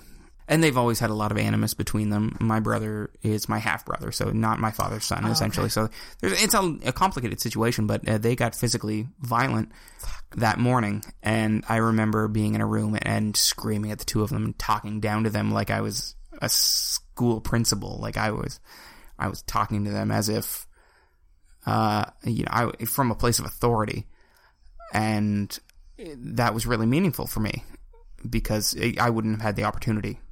Right. Uh, luckily, I was prepared to deal with this kind of stuff because I had immersed myself in very depressing, for lack of a better term, uh, very real literature. You know, I'd read Crime and Punishment. I'd read uh, a lot of Albert Camus. You know, I've read existentialism. I've read Stoicism, like philosophy.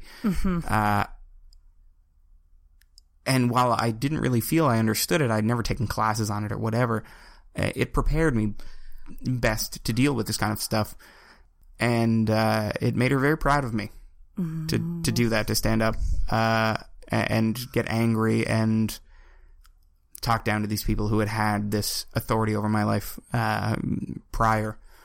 Right. And uh, yeah, You're standing up. yeah, You're doing something about it. um, so I, I have to take tho- those positive things from that experience in that it, it helped me grow as a, a person.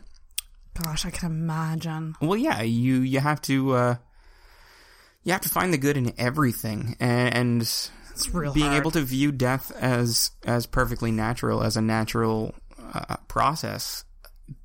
Really, uh, it's the only reason I'm not in a heap, you know. Uh, and because I had a um, a great set of coworkers and a great job, uh, where I was surrounded with very supportive people who so uh, important. yeah, yeah. Uh, this like small town brewery that I work at Yeah. with like very tight knit community. Like a family. Yeah, yeah. Um, and so yeah, I, I count myself lucky. Most people don't have that opportunity. Were you someone who talked like when that happened, um, the grieving process? Did you talk about it a lot, or was it more of a you were going through this and you had support? But like, did you actually talk about it and how you were feeling in an honest way, or was it more of something that you were dealing with and you just had these people around you, kind of thing? Oh yeah, no, I I would never shy away from it. I don't shy away from talking about anything really. Yeah, Uh, yeah, I, I think being candid is the only way to live life. I don't understand people who just like, no, I don't want to talk about that. It's like, I, like I get it, sure, if that's, but it, I've I found it very enriching to my life to just be able to talk to anyone about anything. Um, And if anything, I, I find my life far more robust because I speak to people. And that's, I mean, that's why I've been on so many of the, the podcasts uh, in Halifax, why Yeah. I had one. Um, yeah, and, and, you know, for one reason or another, people tend to enjoy listening to me, which is nice. I'm I'm just just like enthralled right now. Yeah, I, I, I really like uh, reading to people. Is something that Oh, nobody wow. does. So yeah, I'm, I'm trying to bring that back. You should. Yeah. I mean, I hate reading. I'm I'm a shit reader. Well, were you you, read to me have you ever you sat in a room where you know someone was reading a book and you're just kind of like farting around doing something? I mean, like that's in my mind. That's what a podcast or an audiobook would be. Yeah, I, I I'll often look up and be like, uh, "Well, can I just read out loud?" And they're like, uh, You should "Yeah, try I to be like someone who reads audiobooks and like records them. I did that for a while actually. What the Uh, fuck? Seriously? Well, you remember Josh McPhail? We went to school Yes, with him. Josh. Yeah, yeah. Hey, Josh, if you're listening. when I when I was living with him, uh, he got really into H.P. Lovecraft for a while. So uh, I would read H.P. Lovecraft short stories, and he would put in sound effects and like Oh do all the sound engineering. And we were going to turn that into a podcast, and we recorded like three episodes, but it never really got anywhere. oh, make it happen. Just like just like everything else Josh and I ever did, like we were just like ne'er do wells. Damn, I couldn't agree more about the whole talking thing though. Like, Yeah. and I think both of us, this comes natural to us talking. Um, my Cheaper worry, than therapy, I'm telling you. this is this is intoxicated therapy for you Yeah. guys. Um, my worry is that these people, and like in particular men, um, who feel they can't because of the whole, ooh, it's not manly, or you're not a man if you talk and cry. Like the crying thing is huge. Well, and I, Like- I it's such a fucked up situation where I, I've had moments in my life where I'm just like, I'll cry, but if there's another guy in the room who makes fun of me for it, I'll also punch him in the mouth. So it's just like, what's what's masculinity to you? You know, is it Yeah. repressing yourself? That's the the masculinity I've found is confidence is uh, is being able to defend other people who are weaker than you. Uh, you know, it's to be a champion of, of really things that you believe in and to be firm in your beliefs uh, and be unswayed. And, and it's very, it's got little to do with gender roles. yeah. And I think that's where the biggest mistake is. Like, that's not manly because that's a thing that girls do. It's like, fuck off. and this is my this is my thing like i'm friends with so many guys and i just over the over the years have been making a point to check in with friends. And like we talked about this yeah. earlier the idea of checking in.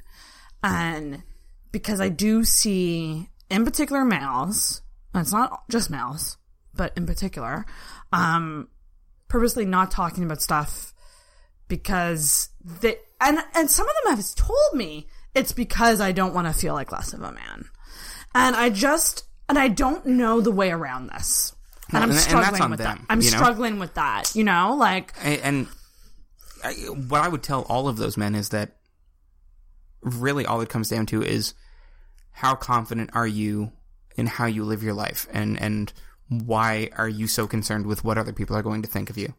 If it makes you feel like less of a man then that's maybe just change the goalpost maybe just reevaluate what being a man is to you and, and inspect where those ideas came from in the first place. I think that's what most people don't do. hundred percent. Yeah, in that like that's going to make me feel like less of a man. Okay, well, why would Why that make you? Oh, well, because that's what girls do, and you're like, well, well, Well, then- open up your why? idea of what a man is. You yeah. know, Why why is the fact that girls are doing that? Why does that make it weak? Yeah. You know, as well. Like, it's like, Define yeah, weakness. Maybe Those are all girls, relative terms. Yeah, we're socialized to cry. Like, it's a, a normal thing for us to cry. Yeah, Because we're socialized as emotional that's- people. That's a good point in that, like, this is what society deems to be manly. Well, when the fuck has society steered me in the right direction? And like it, I, and this sounds weird, but like when I see a guy really embrace and admit to his emotions and go there, I breathe a sigh of relief. Well, and yeah, I like- know that that sounds weird, but I get really nervous and I've had it happen with like close friends where it's like, they're freaking out and they're yelling and they're raising their voice at me and they're getting like very like in my face and they're saying I'm not angry and I'm just thinking like oh my god Right, like you don't like you know. can't even admit that this is anger. Right, it's okay yeah. to be angry. Yeah, I'm angry all the time. yeah, but it's a lack Admit of self awareness. Exactly. Um, and It's so scary. yeah, it, it can be terrifying, and men don't really realize. And Margaret Atwood uh, said, and I love this. Uh, the, I think the quote was, um, "Men are afraid that women are, will laugh at them. women are afraid that men will kill them." Yes, that's so true. Right, and you men don't realize that. Like you're you're And then they- angry and you feel entitled to that, and you feel damaged and, and like you're not a man, and it's like that's all you, man. And Like, the worst that's all part, you. and the worst part of that is, is that if you're a woman and you do get a little bit scared by somebody, a male in your life, and you express that, you're overreacting, Right. Yeah. and that's You're a, hysterical. That's You're- a yeah. big, big problem. Um, and so like I don't even, and I wish I knew a solution to this. Um, I wish therapy was cheaper. I wish it was available to everybody. Right. Because I genuinely think, and maybe you can speak to your experience in therapy, but like I, ge- there's not a person in my life that could couldn't benefit from it. Like everyone I just think more it. men should be open to pegging. Like just fucking. Just change your fucking perspective for ten minutes. I love that that came out of nowhere. that stuck up on me in the best way. I loved that. Right, like cry at a movie for fuck's sakes. Take it in the butt. Bake some fucking cookies. something. Like Yeah. just get in touch. Do something without the context of whether or not it's right for your gender to do. It doesn't fucking matter. Because then you if might you do it and you enjoy it, why does it matter? And you might not then drive a van into people, you know? Right? Yeah. Like you- this is what fuck. it is. This is what it is. Spend like less time on the internet. Get to know people. Uh, you know, get to know women. Not just to have sex with them. Sit down and talk to them like human beings. Yeah, they don't owe you sex. Right. Get to know their experiences. Do something that they find fulfilling and see if you find it fulfilling. Because what you find fulfilling isn't defined by society. Uh huh. God damn. It's so it's it's so true. Oh man, it's just so scary. And I and I'm the type of per- like friendship to me is so important. I Right. I my friends are my family. And when I know someone's going through something and they aren't talking about it, it makes me very nervous. Um, but again, that's coming from me who's like, I'm an open book. I talk, talk, talk, talk, talk, talk, talk. Sure. So I know that people have different ways of dealing, and I trust that they're okay. Um, but it does make me nervous sometimes. Yeah, sometimes you just kind of have to let people come to you. Exactly. Yeah. You need to just say, I'm here. I'm seriously here. I'm willing to listen. Please let me know if you And it, it can be hard to know when to push and when not. Um, because sometimes people need that little extra, like, listen, you like, I think you need to talk about this. And even if it's just like, we scratch the surface, like, let's just five minutes, that's it. Um, I think that's really important too, as someone who, eh, like we said earlier, like, avoidance is a, a large part of how our generation deals with anxiety and depression and mental health. Uh, you know, I'm not totally into backing people into a corner, but sometimes people need to be challenged a little bit, Yeah. you know. Big time. Um, oh, 100%. But it, it takes a gentle touch. Yeah. And they might hate you for it. It can't be heavy-handed. yeah. Um, yeah, and they might, which is fine. And that's kind They of. might hate you for it first, and then grow to really care about you after that. Um, obviously, people don't like to be challenged, but again, it's. I've known some people who needed to be challenged, and who I challenged, and who just dropped the whole thing and were like, "Fuck this, fuck you, I'm done." I'm Right. out. And And, it's like, okay, well, so you just chose to not You chose to not approach this. even try. Yeah, you're not even going to engage this. You're not going to take any responsibility. You're not going to admit any kind of fault. You're not going to admit any insecurities. It's just, no, fuck you for saying that to me. I'm out. And it's like, all right, well, you, like, I had no chance to begin with. you, you know? tr- and you tried is Right. the thing and not everyone tries and like it- honest to god though like this is something that i struggle with where i'm i very much so take that approach as well like where if i'm worried or if something is popping up as a bright red flag to me like i will challenge it and i am that person to challenge it but i'm in a sea of friends that are very passive and then so then my struggle becomes how do I challenge this? Hmm. Because I'm a very energetic person and sometimes I can come at you too hard Right. and that's not good. Yeah, people can be skittish. Yeah, it, it, takes. So you have to almost finesse. refine how you do it. Yeah. And you as the person who is challenging that person needs to really think about how you're going to go about that. Well, and, and you know, if they're a close friend, obviously, like you, you should know which paths to take. But uh, yeah, I think people are a little too afraid of challenging one another these days as well. Um, you know, people are more inclined to be apologetic, to yes. um, give people too much space. You know, the the whole idea of like giving someone enough rope to hang themselves, kind of thing. Yes. Yeah. Oh, so true. And that's and that that's what's always concerning with me. Like I'm always the one who like I'm going to at least send you a message. At the very fucking least, you're getting a message from me. Yeah, Whether you see it, read it, do anything about it, that's up to you. But I'm even the type like I will see concerning statuses on Facebook and hmm. I don't know these people that well, but I'll sometimes reach out just because I feel, you know, and some people see that and they're like, oh, they're they're looking for attention or uh, like, and I'm just like, no, I I can't take that risk. Well, Sorry, it, it's hard to you uh, know, like it's hard to differentiate regular really old attention seeking behavior and mental health attention seeking behavior considering most of our behavior is attention seeking nowadays. You know social media that's essentially the whole fucking thing is i want to make my life seem super cool or i want to Yeah. have people care about me and i'm gonna scream it at, at the fucking mountaintops um so differentiating between those actual like cries for help versus those calls for attention yeah, it's impossible. you know, really it's a roll of the fucking dice most of the time.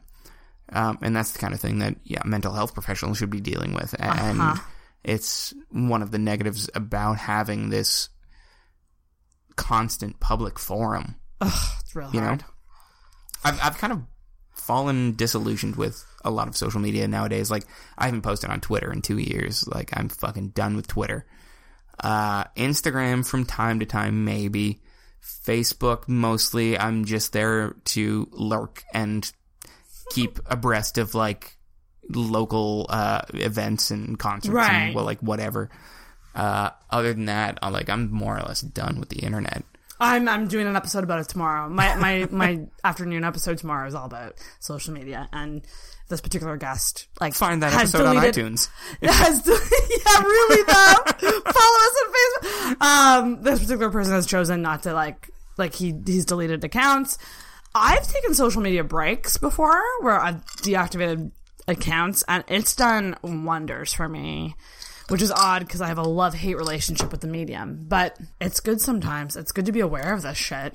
Yeah, I mean it's it's a hard uh, hard situation to navigate sometimes, but uh, I think the coping mechanisms that we've collectively developed uh, of you know rampant escapism and binge watching and you know right yeah I, I've been doing that since I was fucking Can we talk about the dominatrix for a moment? I want to talk apropos about of nothing apropos of nothing yeah go ahead. Um, escapism. That's a very interesting. So when you were, so you hired a professional dominatrix. I did yeah a few times when, when did you start doing this? Was it right after your mom died? about a month yeah Okay. So why did you do that? always something I was interested in. Uh, I had been party to a few Nightshade parties and like you know, a, a few like the fetish parties and things like that. Um, and it was cathartic.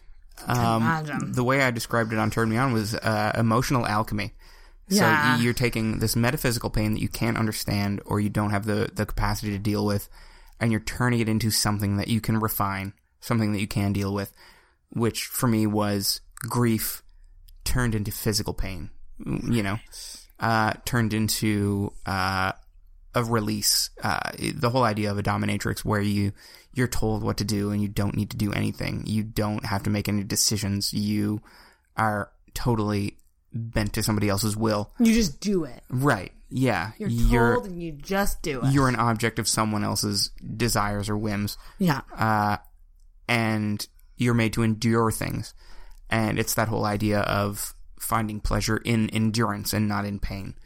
Um, Such yeah. an interesting way to look at it because I don't think I ever looked at it like that before. Well, and, and uh, the woman that I hired, and I'll say it here, um, Mistress uh, Annabella Payne. She's based out of Dartmouth, uh, the Society of Bastet, and she is not only uh, professional, very beautiful, i highly intelligent, very, very highly intelligent. We we spoke a lot before and after the sessions about a lot of these things. Um, and she has a, a lot of experience, obviously, with fetishism and uh, and with the psychology of it.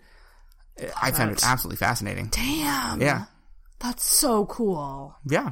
Um, and, Did you guys talk? Like, did you guys have like conversations? Like, yeah, yeah, Yeah. 15, 20 minutes before and after. That's good though. Yeah, we would just, you know, we would connect as people, Yeah. which was really good. nice. Yeah, it, it was uh, a lot more personal than I thought it would be. Uh, and she told me a lot about the relationships that she has with a lot of uh, the people who come to see her. And a lot of them are the kind of people you wouldn't expect, you know, foremans on a, a, a lumber yard or like, uh, you know, uh, professionals, um, you know, It's so fascinating. guys who are you know rich with big dicks or whatever who come and like essentially prostrate themselves because they need to be like checked a little bit or or they they, need to be put in their place. or maybe because they you know there's I, I think a lot of people have this voice in the back of their mind that's like I maybe I just need to be taken down a peg you know? I- you know you might have that modesty bug in the back of your head where you're like maybe I'm getting a little too full of myself here. Maybe I should just fucking take it down a notch. I love or that. maybe I should challenge myself against a powerful woman. Because like uh, what I understood uh, from some of the cases that she told me were these guys who were just like lady killers who needed to like they were cocky they would come and talk shit to her while they were like bound and you know strapped to whatever and they'd be talking shit They're brats. yeah yeah That's what a brat. Yeah. You know what? I found out. I did BDSMquiz.org. yeah there you go I'm mostly sub. on FetLife and my second highest was brat. there you go yeah. Right. see a lot of that yeah so essentially that you know the the psychology of it was really fascinating to me and i would I, like honestly i would absolutely love to do it more often but it's it's not cheap you know like I was gonna have, say, so I'm like my main question about that is, is like that's really cool. Like, how did you? So when you were in the process of grieving, and going through that, how did you land on? I'm gonna hire a dominatrix. Like, it was, something just I a curiosity. it's something i was always interested in Right. um because i obviously experimented with bdsm in my personal life Got ya. um but i always found myself on the dominant side of things a lot of the women that i was with tended to be more towards submissive they wanted to be dominated so it was really difficult to find someone who was comfortable in that role Yeah. so i thought well i might as well hire a professional Interesting. Right. Yeah, like this person does it. They like to do it. You know, they they're good at it. Uh, they have the tools. Why not? And it was absolutely worth it, mind you. Um, and uh, yeah, it, it's something that even the people in my personal life who have been open to it, it you know, there's a learning curve there as well. You know, yeah, there's a lot of like making them comfortable. So being in a submissive role, but also having to kind of make the other person comfortable being in a dominant role. You're like there's there's a lot of complicated nuances to Oh my God, the yeah. power dynamics my uh, in a relationship like that. which uh, again is why I really like the BDSM community and the power dynamics uh, of sex. It's fascinating. Like, yeah, it's really cool to me. Um, I've always found myself very attentive to other people, yeah. and uh, you know sometimes that means I kind of jump into bed with people uh, a a little quickly, if only to experience like to me, it's almost like a different kind of conversation. Yeah. It's, you don't really know anyone until you know them in that kind of vulnerable state. oh my god, yes, it's so Um, true. And you learn a lot about someone in that state. Which ah, I, it, it, it's difficult too because when you view sex and intimacy that way, I, I find it makes it a lot more difficult to have traditional monogamous relationships as well because people get really angry at you for wanting to experience people in that way. Um, yeah, it, it- but something I think is becoming more and more accepted uh, yeah. in the recent years. Uh, Intimacy, yeah. intimacy is tough. Like intima- intimacy is my main challenge. yeah. I don't know how to get there. Don't know how to get that. What kind of intimacy, though? Are we talking emotional intimacy, physical intimacy, intellectual? Like eh, how? All of the above. Like- Like, like, sex to me has become, and it worries me how casual it's become with me. It's literally a physical activity.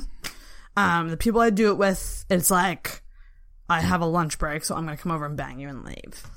And so what's happening is, is like these people aren't taking the time to really get to know me right. or like what I want, da da da da. They're not sticking around after. So literally, like you come, you're out, like you're not even laying beside me afterwards. So I'm not even getting that. Like I, I was gonna say I, I like how I say you, um, because my follow up question would have been like, how often do you get off in these encounters?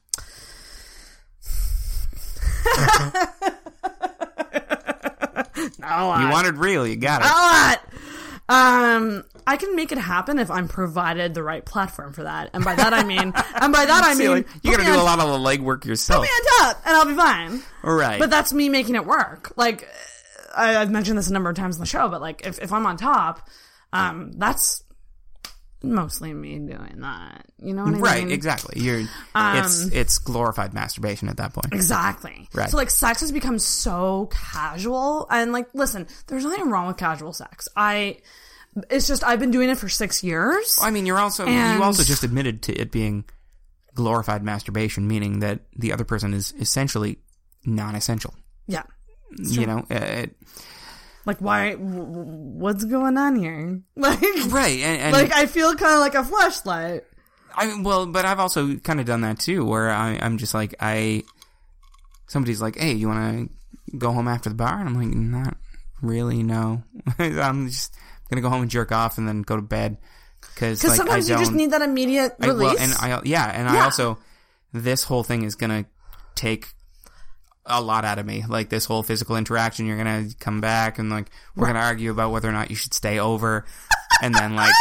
I just I don't have it in me. And it's weird because when I think of intimacy, I think of it in terms of baby steps.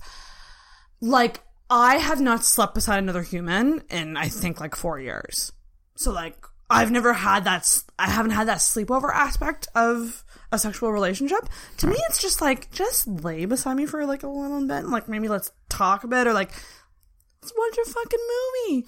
I don't know. And even when people are sleeping in my bed, I fucking I don't sleep well next to another person. Me I don't. And that's it's hard to admit. And uh, some people I think are hurt by that too, where you're just like, you need to go. I got to work in the morning. It's I nothing. can't sleep I with you in my do- bed. In fact, if I if I banged a dude and went to his house and banged him, and if we had a great evening, and he was like, "Yeah, you should probably not," like if he said something like, "Don't stay Right. the night," I wouldn't be offended. I would be relieved because Right. it's so int- like sleeping beside somebody is so intimate. In my mind, it's one of the most intimate things. Well, and that's another thing that I found really, uh, really interesting about my mother's passing is that uh, I didn't really have anyone, and not only intimate sexual partners either, but like I didn't have anyone visit my apartment for oh months. yeah, you mentioned that five, yeah. six months. Uh, Crazy. yeah, I, I just kind of isolated myself and had my own little weird little world. And the only time I ever invited anyone over was for sex, and when I did that, I was generally pretty fucking drunk. Uh, And that really yeah, drunk it- sex and- for ugh. right, and it kind of negates the whole, you know, like where am I at emotionally? Uh, it was just meaningless essentially. Like in that, you know, I didn't really know how to deal, so I got drunk and feelings that I had came out that I didn't realize were there or that I didn't realize needed tending to. Uh, because, you know, after nine or ten beer, eh, you know, when everything seems like a good idea, you know? It's so true. And, oh my god.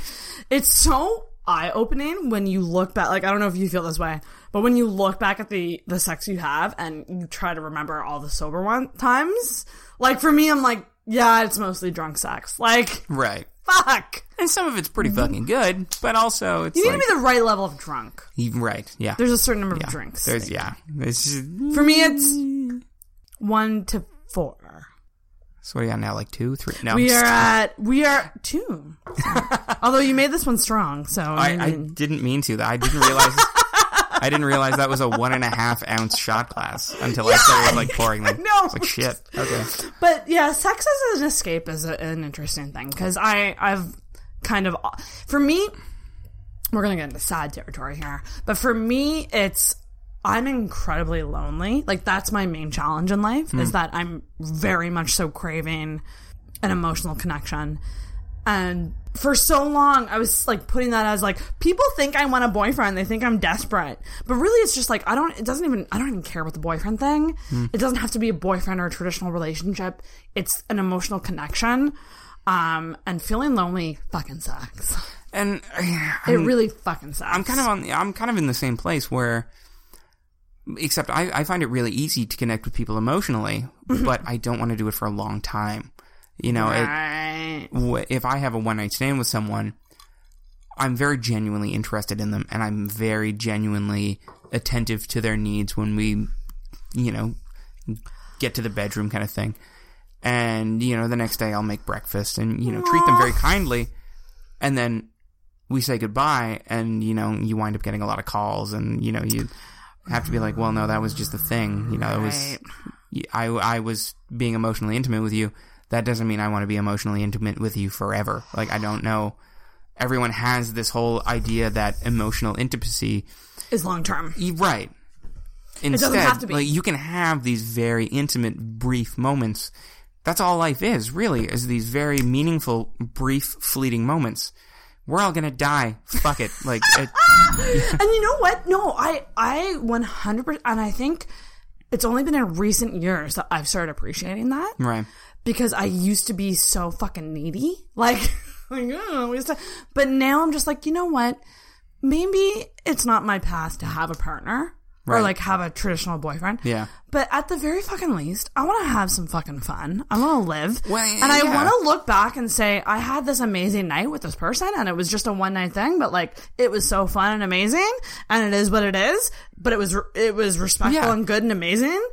And And, I- I how cool is that? Yeah, it's it's nice to feel listened to as a person and to feel, uh, feel, you know, uh, attended to. I, I, I don't know why people see that and go, "Well, no, you had that with me. Now I don't want you to have it with anyone else." Yeah. So And it's like that. That seems that comes off to me as very Because very selfish. And monogamy is so like on like I I think personally it's rare. Um It's becoming more and more. I think it's, kind of dying out. It's really dying. Yeah. Polyamory is really trendy.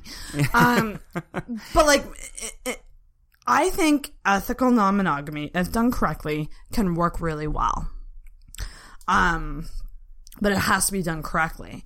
And and I think like going back to the whole like long term thing, I think people there's a stigma on like one night, you know, it's a one night stand, so it must suck. And it's just like it doesn't have to suck. It it really doesn't have to. And I would rather have a bunch of one night stands than none at all. Right?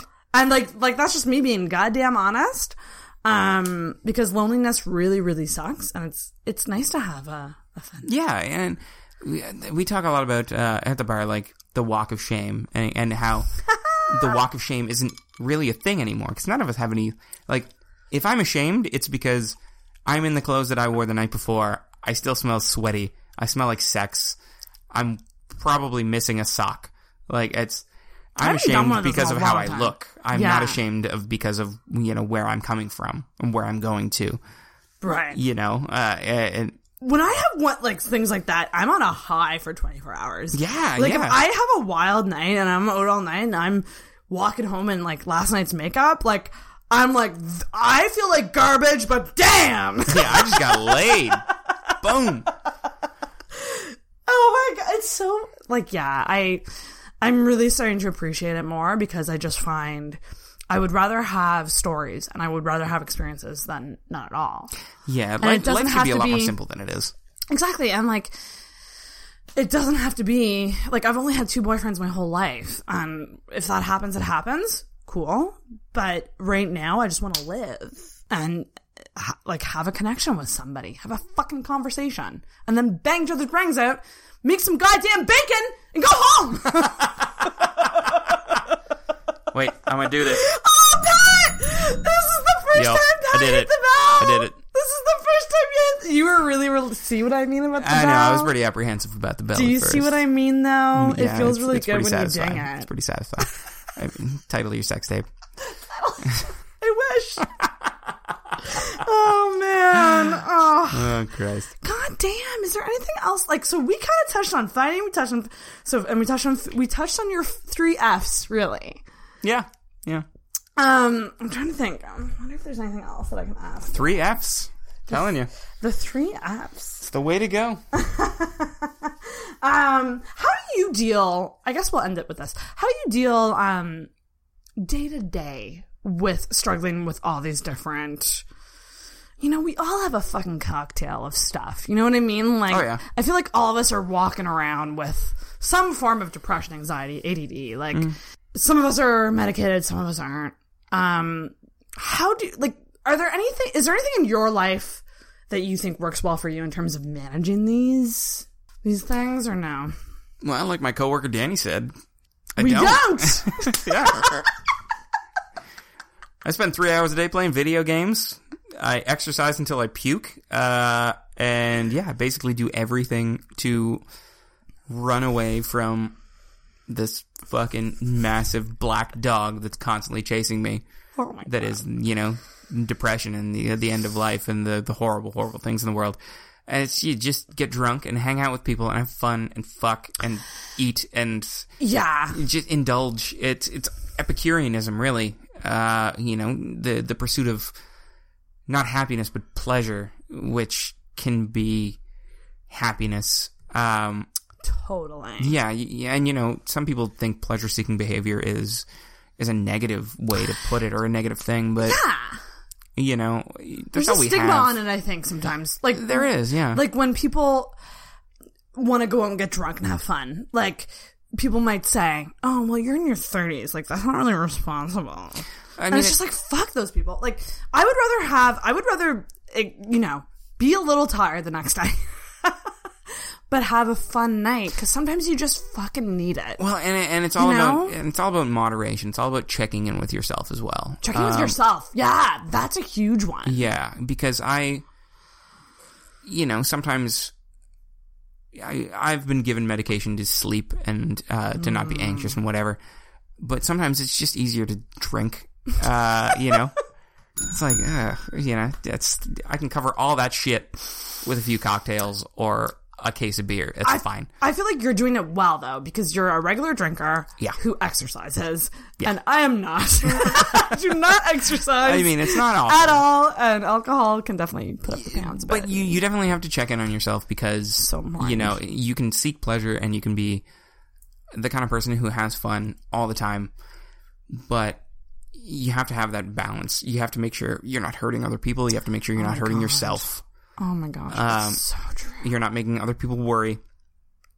So seek pleasure only insofar as it doesn't cause strife. You know, there's people when you say the term pleasure seeking or Epicurean, people think this hedonism.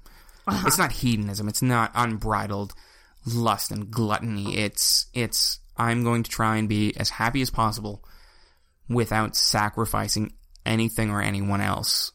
uh, myself included. You know, Yeah. Uh, it, because I, the way that I exercise can easily be seen by some people as self-destructive. You know, Hmm. I I have to ice my shins. I have to ice my back. Like you I, go hard. I get punched in the face. You know, it, but I would rather that kind of self-destruction, the the kind that ultimately builds you up, than going out and getting blackout drunk and dropping your phone and spending $150 and you know Yep. sleeping with someone that you don't actually care about emotionally uh, you know. Because then you might be hurting another person. that's actual self-destruction. You're hurting another person. You're hurting yourself uh, you're sabotaging your your own success your own happiness ultimately you know. So long as you can seek pleasure and happiness uh, without without the negative side like that there and that's the trick that's the balance and That i think a lot so of people don't true. recognize that Oh my god, yes.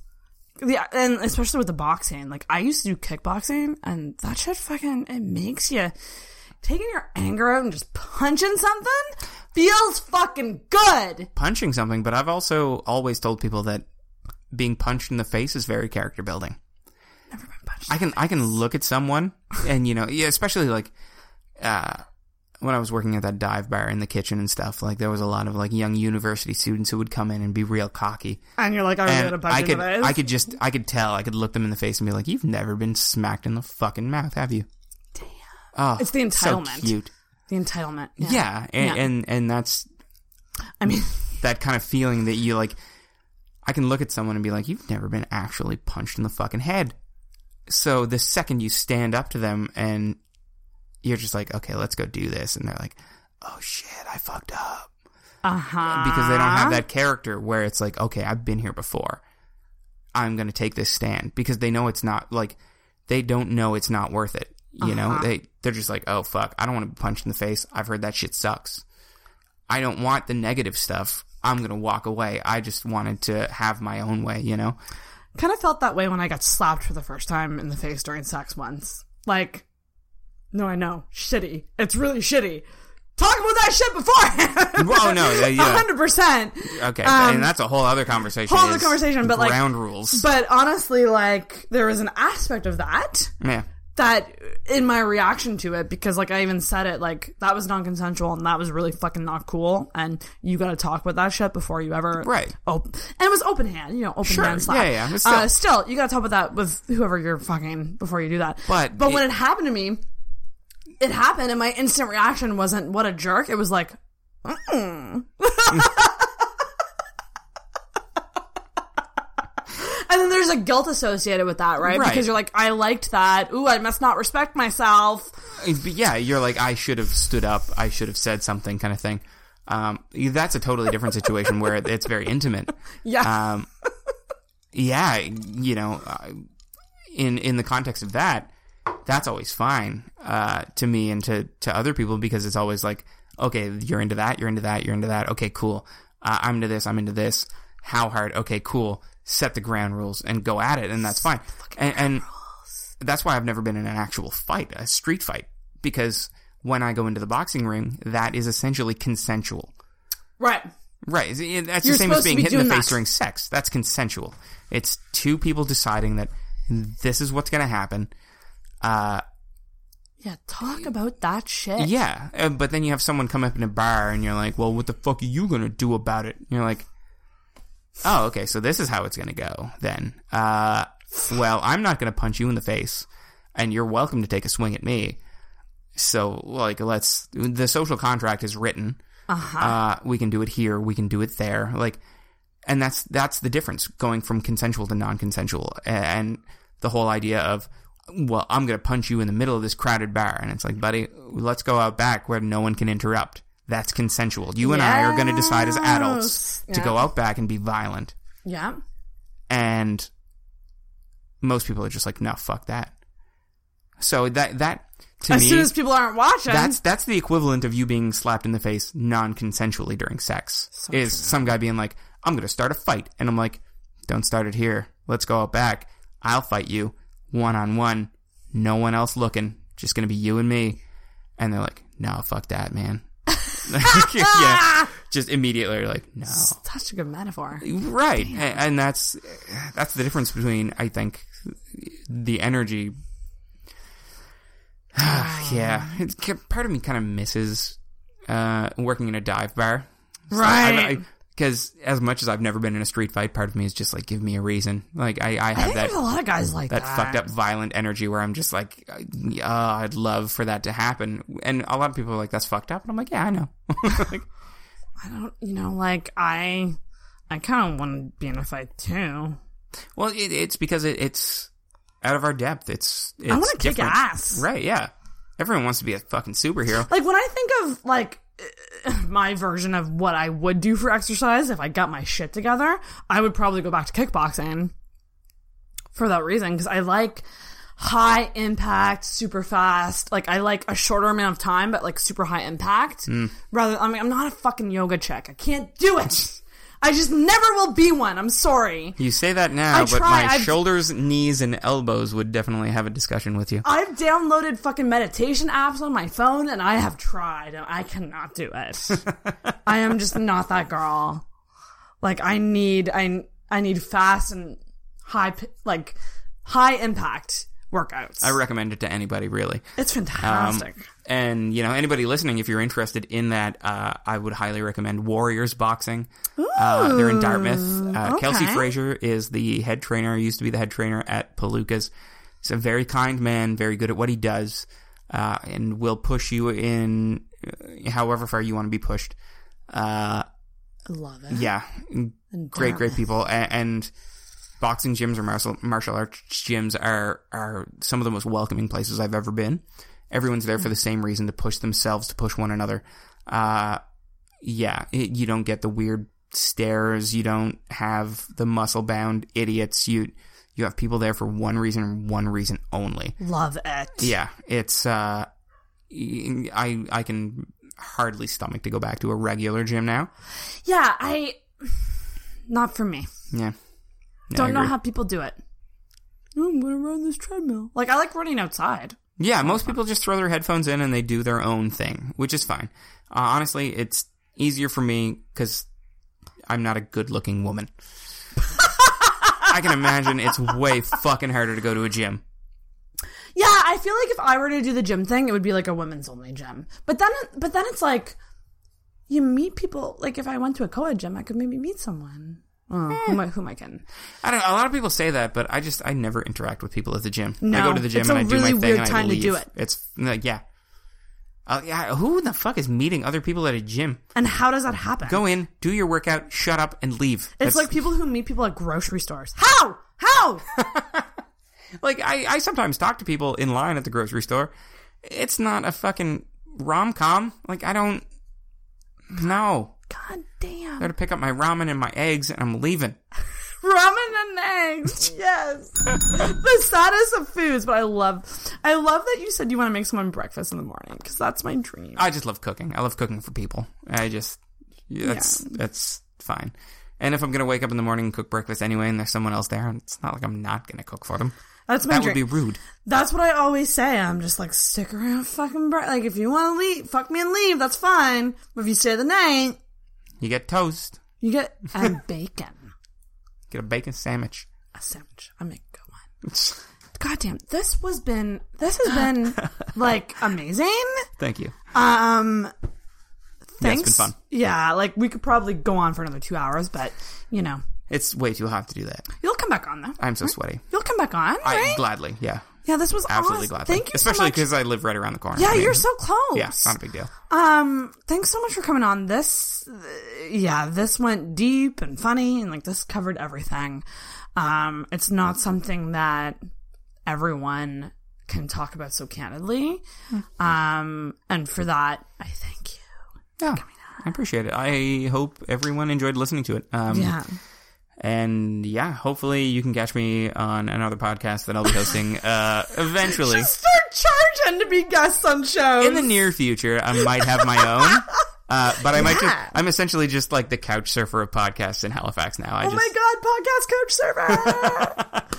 That's great. Uh, but yeah, no, I'm really glad you could have me, and uh, yeah, I hope to come back again. Hopefully, we can get some more folks on and uh, do something funny and quirky and weird because I'm also just a massive pop culture nut too. Oh, so be fun. 100%, Pat. Like now that you've popped your intoxicated cherry. Yeah. Like, I mean, first times are always, you know. Next time, let's do movies. Next time we're gonna go even deeper. Like we're gonna upgrade the what's what's like anal training. Like we're gonna upgrade the dildo. Yeah, that's right. Flared base. You know. Next time we're gonna get to the big rubber fist. Yes. It's just baby steps. It's baby steps. oh my gosh. Well, thanks so much again. Thank you, Sarah. I appreciate Um, thanks so much for coming over on this super fucking hot day. And um, hopefully you'll be back. So the guest always ends the show with a bell ring. So ring. Oh, okay. that bell. I love when people go for multiple dings. Yeah, yeah, multiple dings are where it's at. That was satisfying. That was awesome. I'm into it.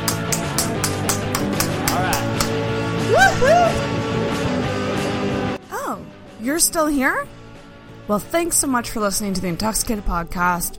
Don't forget to subscribe wherever you find podcasts and vote for Intoxicated in the Best of Halifax Reader's Choice Awards in the News and Media category for Best Podcast. You can cast your vote at bestofhalifax.com. Thanks again for listening.